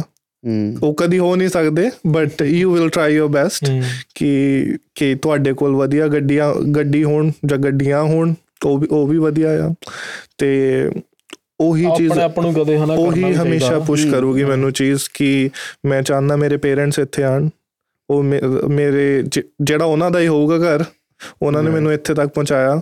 ਤੇ ਜਿੰਨਾ ਉਹਨਾਂ ਨੇ ਮੇਰੇ ਲਈ ਕੀਤਾ ਮੈਂ ਵੀ ਉਹਨਾਂ ਲਈ ਓਨਾ ਹੀ ਕਰ ਸਕਾਂ। ਰਾਈਟ ਤੇ ਉਹ ਸਭ ਤੋਂ ਇੰਪੋਰਟੈਂਟ ਹੋਊਗਾ ਮੇਰੇ ਲਈ। ਨਿਤਿਸ਼ ਆਪਣਾ ਵੀ ਇਹੀ ਹੈ ਕਿ ਬਸ ਆਪਾਂ ਇਹੀ ਕਹਿੰਦੇ ਆ ਕਿ ਆਪਣੀ ਜਿਹੜੀ ਫਿਊਚਰ ਜਨਰੇਸ਼ਨ ਹੈ ਜਿੱਦਾਂ ਹੁਣ ਸਾਡੇ ਪੇਰੈਂਟਸ ਨੇ ਸਾਨੂੰ ਕੋਈ ਕਮੀ ਨਹੀਂ ਹੋਣ ਦਿੱਤੀ ਹੁਣ ਆਪਣਾ ਵੀ ਇਹੀ ਹੈ ਕਿ ਜਿਹੜੀ ਸਾਡੀ ਫਿਊਚਰ ਜਨਰੇਸ਼ਨ ਹੈ ਉਹ ਕਦੇ ਇਹ ਨਾ ਕਹੋ ਕਿ ਸਾਡੇ ਪੇਰੈਂਟਸ ਨੇ ਆ ਨਹੀਂ ਕੀਤਾ ਕਿ ਸਾਨੂੰ ਫਿਊਚਰ 'ਚ ਜਾ ਕੇ ਸੁਣਨਾ ਪਏ। ਆਪਣਾ ਇਹੀ ਹੈ ਕਿ ਦਿਨ ਬ ਦਿਨ ਮਿਹਨਤ ਕਰੀ ਜਾਓ ਇੱਕ ਨਾ ਇੱਕ ਦਿਨ ਵਧੀਆ ਹੋਊਗਾ ਤੇ ਅੱਗੇ ਵੀ ਵਧੀਆ ਹੀ ਮਿਲੂਗਾ। ਰਾਈਟ ਤੁਸੀਂ? ਆਪਣਾ ਤਾਂ ਯਾਰ ਆਹੀ ਆ ਵੀ ਲਾਈਕ ਜੇ ਆਪਾਂ ਵਧੀਆ ਕਰ ਰਹੇ ਆ ਰਿਜ਼ਲਟ ਅੱਗੇ ਵਧੀਆ ਆ ਰਿਹਾ that is what pushing me ਤੇ ਫਿਲਿਕਸ ਤੁਹਾਡਾ ਵੀ ਦੱਸ ਦਿਓ ਤੁਹਾਡਾ ਵੀ ਹੋਊਗਾ ਮੇਰਾ ਕੋਈ ਹੈ ਮੋਟਿਵ ਲਾਈਫ 'ਚ ਕੀ ਚੱਲੀ ਜਾ ਰਿਹਾ इस भाई को एक ही चीज पुश कर रही है लाइफ में ਓਕੇ um ਮੈਂ ਇਹੀ ਕਹਿਣਾ ਚਾਹਾਂਗਾ ਕਿ ਆਪਣੇ ਆਪ ਨੂੰ ਨਾ ਡੀਮੋਟੀਵੇਟ ਨਹੀਂ ਕਰੋ ਕਿ ਛੋਟੇ ਛੋਟੇ ਜਿਹੜੇ ਸਟਰਗਲਸ ਨੇ ਤੁਹਾਡੇ ਫੇਲਿਅਰਸ ਨੇ ਰਾਈਟ ਕਿਉਂਕਿ ਬਹੁਤ ਹੋਣਗੇ ਆ ਕੰਟਰੀ ਚ ਆ ਕੇ ਇਵਨ ਕਿ ਇੰਡੀਆ ਵੀ ਜਿਹੜੇ ਬੈਠੇ ਨੇ ਤੁਸੀਂ ਗ੍ਰਾਫ ਹੋਏਗਾ ਕਿ ਤੁਸੀਂ ਅਪ ਜਾਓਗੇ ਡਾਊਨ ਜਾਓਗੇ but that doesn't make sense ਕਿ ਤੁਸੀਂ ਆਪਣੇ ਆਪ ਨੂੰ ਅੰਡਰ ਐਸਟੀਮੇਟ ਕਰੋ ਠੀਕ ਹੈ if you are seeing your future bright you're looking at big cars big house you know everything that means ki god is pushing you towards them you know ਤੁਸੀਂ ਉਹ ਚੀਜ਼ ਲਈ ਬਣੇ ਹੋਏ ਹੋ ਬਸ the thing is this you need to be motivated you need to trust yourself ਆਪਣੇ ਆਪ ਤੇ ਵਿਸ਼ਵਾਸ ਰੱਖੋ and never break down ਕਿਉਂਕਿ ਬਹੁਤ ਟਾਈਮ ਹੁੰਦਾ ਹੈ ਲਾਈਫ 'ਚ, ਜਿਸ ਟਾਈਮ ਆਪਾਂ ਟੁੱਟ ਜਾਂਦੇ ਆ ਖਤਮ ਹੋ ਜਾਂਦੇ ਆ ਇਵਨ ਡਿਪਰੈਸ ਹੋ ਜਾਂਦੇ ਆ ਚਾਹੇ ਉਹ ਵਰਕ ਲਾਈਫ ਹੋਏ ਜਾਂ ਫੈਮਿਲੀ ਪ੍ਰੋਬਲਮਸ ਹੋਣ, ਸਾਰਾ ਕੁਝ ਮੈਨੇਜ ਕਰਨਾ ਪੈਂਦਾ ਬਟ ਮੇਕ ਸ਼ੋਰ ਕਿ ਇਨਸਾਨ ਉਹੀ ਹੈ ਜਿਹੜਾ ਗਿਰ ਕੇ ਖੜਾ ਹੁੰਦਾ ਐਂਡ ਆਪਣੇ ਗੋਲਸ ਨੂੰ ਅਚੀਵ ਕਰਦਾ ਹੈ, ਆਪਣੇ ਆਪ ਨੂੰ ਮੋਟੀਵੇਟਿਡ ਰੱਖਦਾ ਹੈ ਐਂਡ ਉਹਨੂੰ ਇੱਕ ਚੀਜ਼ ਪੁਸ਼ ਕਰਦੀ ਹੈ, that means ਕਿ you need to work for your future, you need to work on your goals ਹਮੇਸ਼ਾ ਸਾਰਿਆਂ ਦੀ ਲਾਈਫ ਸੇਮ ਨਹੀਂ ਹੋਏਗੀ।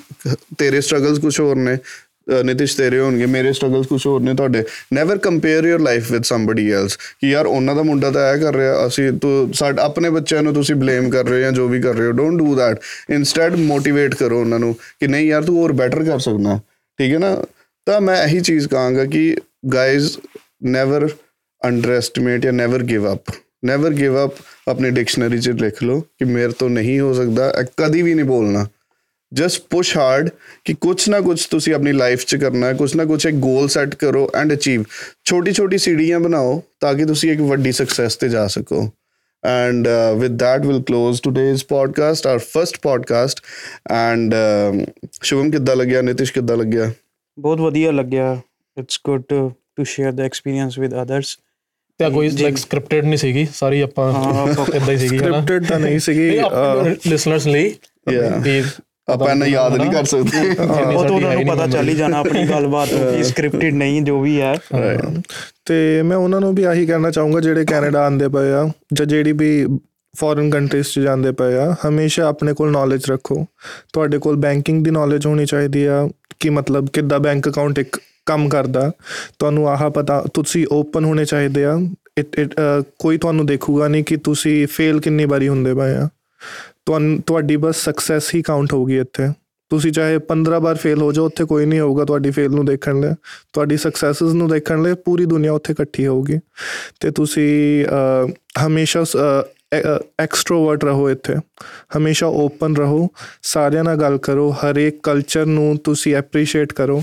ਤੁਹਾਨੂੰ ਹਰੇਕ ਬੰਦੇ ਨਾਲ ਗੱਲ ਕਰੋ ਤੇ ਮੈਂ ਆਹੀ ਕਹੂੰਗਾ ਕਿ ਮਤਲਬ ਬੀ ਓਪਨ ਤੁ ਤੁਸੀਂ ਇੱਥੇ ਬਹੁਤ ਕੰਮ ਕਰਦੇ ਪਏ ਆ if you work well you will enjoy this life right ਤੇ ਤੁਹਾਡੇ ਸੋ ਆਹੀ ਆ ਵੀ ਨਾਲੇ ਨਾਲੇ ਜਿਵੇਂ ਹੁਣ ਨਵੇਂ ਆਉਂਦੇ ਆ ਜਿਹੜੇ ਹਨਾ ਕੋਈ ਵੀ ਸੋ ਉਹਨਾਂ ਨੂੰ ਪੈਸੇ ਬਣਾਉਣ ਤੇ ਵੀ ਨਹੀਂ ਇਕੱਲਾ ਫੋਕਸ ਕਰਨਾ ਚਾਹੀਦਾ। ਇੰਜੋਏ ਵੀ ਕਰੋ ਕਲਚਰ ਸਮਝੋ। ਆਓ ਸ ਠੀਕ ਆ ਸਾਰੇ ਐਕਸਪੀਰੀਅੰਸ ਲਵੋ ਤੇ ਜਦੋਂ ਸਟੂਡੈਂਟ ਲਾਈਫ ਆਪਣਾ ਪੈਸੇ ਬਣਾਉਣ ਤੇ ਨਾ ਇਕੱਲਾ ਫੋਕਸ ਕਰੋ ਫੋਕਸ ਕਰੋ ਪਹਿਲਾਂ ਆਪਣੀ ਪੀਆਰ ਤੇ, ਠੀਕ ਆ?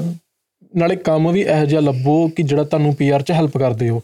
ਨਹੀਂ ਤੇ ਕਈ ਇਦਾਂ ਕੀ ਕਰਦੇ ਆ, ਕੰਮ ਹੀ ਉਦਾਂ ਦਾ ਕਰੀ ਜਾਣਗੇ ਵੀ ਫਿਰ ਪੀਆਰ ਲਈ ਪੈਸੇ ਦੇਣਗੇ ਐਲਐਮਆਈ ਵਗੈਰਾ ਲੈਣਗੇ ਹਨਾ, ਫਿਰ ਫਾਇਦਾ ਕੀ ਹੋਇਆ ਉਹਦਾ, ਹਨਾ? ਨਾਲ ਬਾਹਰ ਆ ਕੇ ਇੱਕ ਚੀਜ਼ ਬੜੀ ਜ਼ਰੂਰੀ ਹੈ ਕਿ ਕਿਸੇ ਨੂੰ ਇਹ ਨਾ ਕਹੋ ਕਿ ਤੇਰਾ ਕੰਮ ਛੋਟਾ ਹੈ ਮੇਰਾ ਕੰਮ ਵੱਡਾ ਹੈ। ਰਿਸਪੈਕਟ ਈਚ ਅਦਰ ਰਿਸਪੈਕਟ ਕੋਈ ਇੱਥੇ ਕੰਮ ਛੋਟਾ ਵੱਡਾ ਨਹੀਂ ਹੁੰਦਾ ਕਿ ਹਾਂ ਮੈਂ 버ਗਰ ਕਿੰਗ ਚ ਕੰਮ ਕਰ ਰਿਹਾ ਤੂੰ ਆਫਿਸ ਜੌਬ ਕਰ ਰਿਹਾ ਇੱਧਰ ਸਾਰੇ ਆਪਣੇ ਲਈ ਕਰ ਰਹੇ ਆ। ਕੋਈ ਵੀ ਨਹੀਂ ਹੈਗਾ ਤੇ। ਕਿਸੇ ਨੂੰ ਕੋਈ ਟੌਂਟ ਨਾ ਕਰੋ ਸਾਰਿਆਂ ਦੇ ਲਈ ਸਾਰਾ ਕੰਮ ਇੱਕੋ ਜਿਹਾ ਹੀ ਹੈ।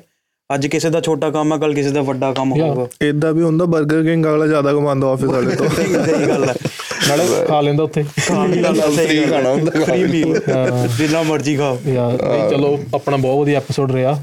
Thank you Shubham thank you Nitish. guys short notice पे आने के लिए very short note very very short notice ਯਾਰ ਤੁਹਾਨੂੰ ਨੋਟਿਸ ਹੋਣਾ ਦੇਣਾ ਜਾਂ ਇਨਵੀਟੇਸ਼ਨ ਦਾ ਹੁੰਦਾ ਸਿੱਧੇ ਗਿਆ ਚਲੋ ਵੀ ਆ ਤਾਂ ਜਾਓ ਲੈ ਕੇ ਆ ਗਿਆ। ਆ ਜਾਓ ਆ ਜਾਓ ਚੱਕ ਲਿਆਉਣਾ ਸੀ ਮੈਨੂੰ ਕਹਿੰਦਾ ਆ ਜਾ ਘੁੰਮ ਕੇ ਆਈਏ ਇੱਥੇ ਬਿਠਾ ਦਿੱਤਾ alright guys have a good night and uh, thank you everyone ਚਲੋ ਵੀ Cheers, guys. ਚੰਗਾ ਵੀ ਚੱਲਨੇ ਆ cheers cheers cheers Glassy time.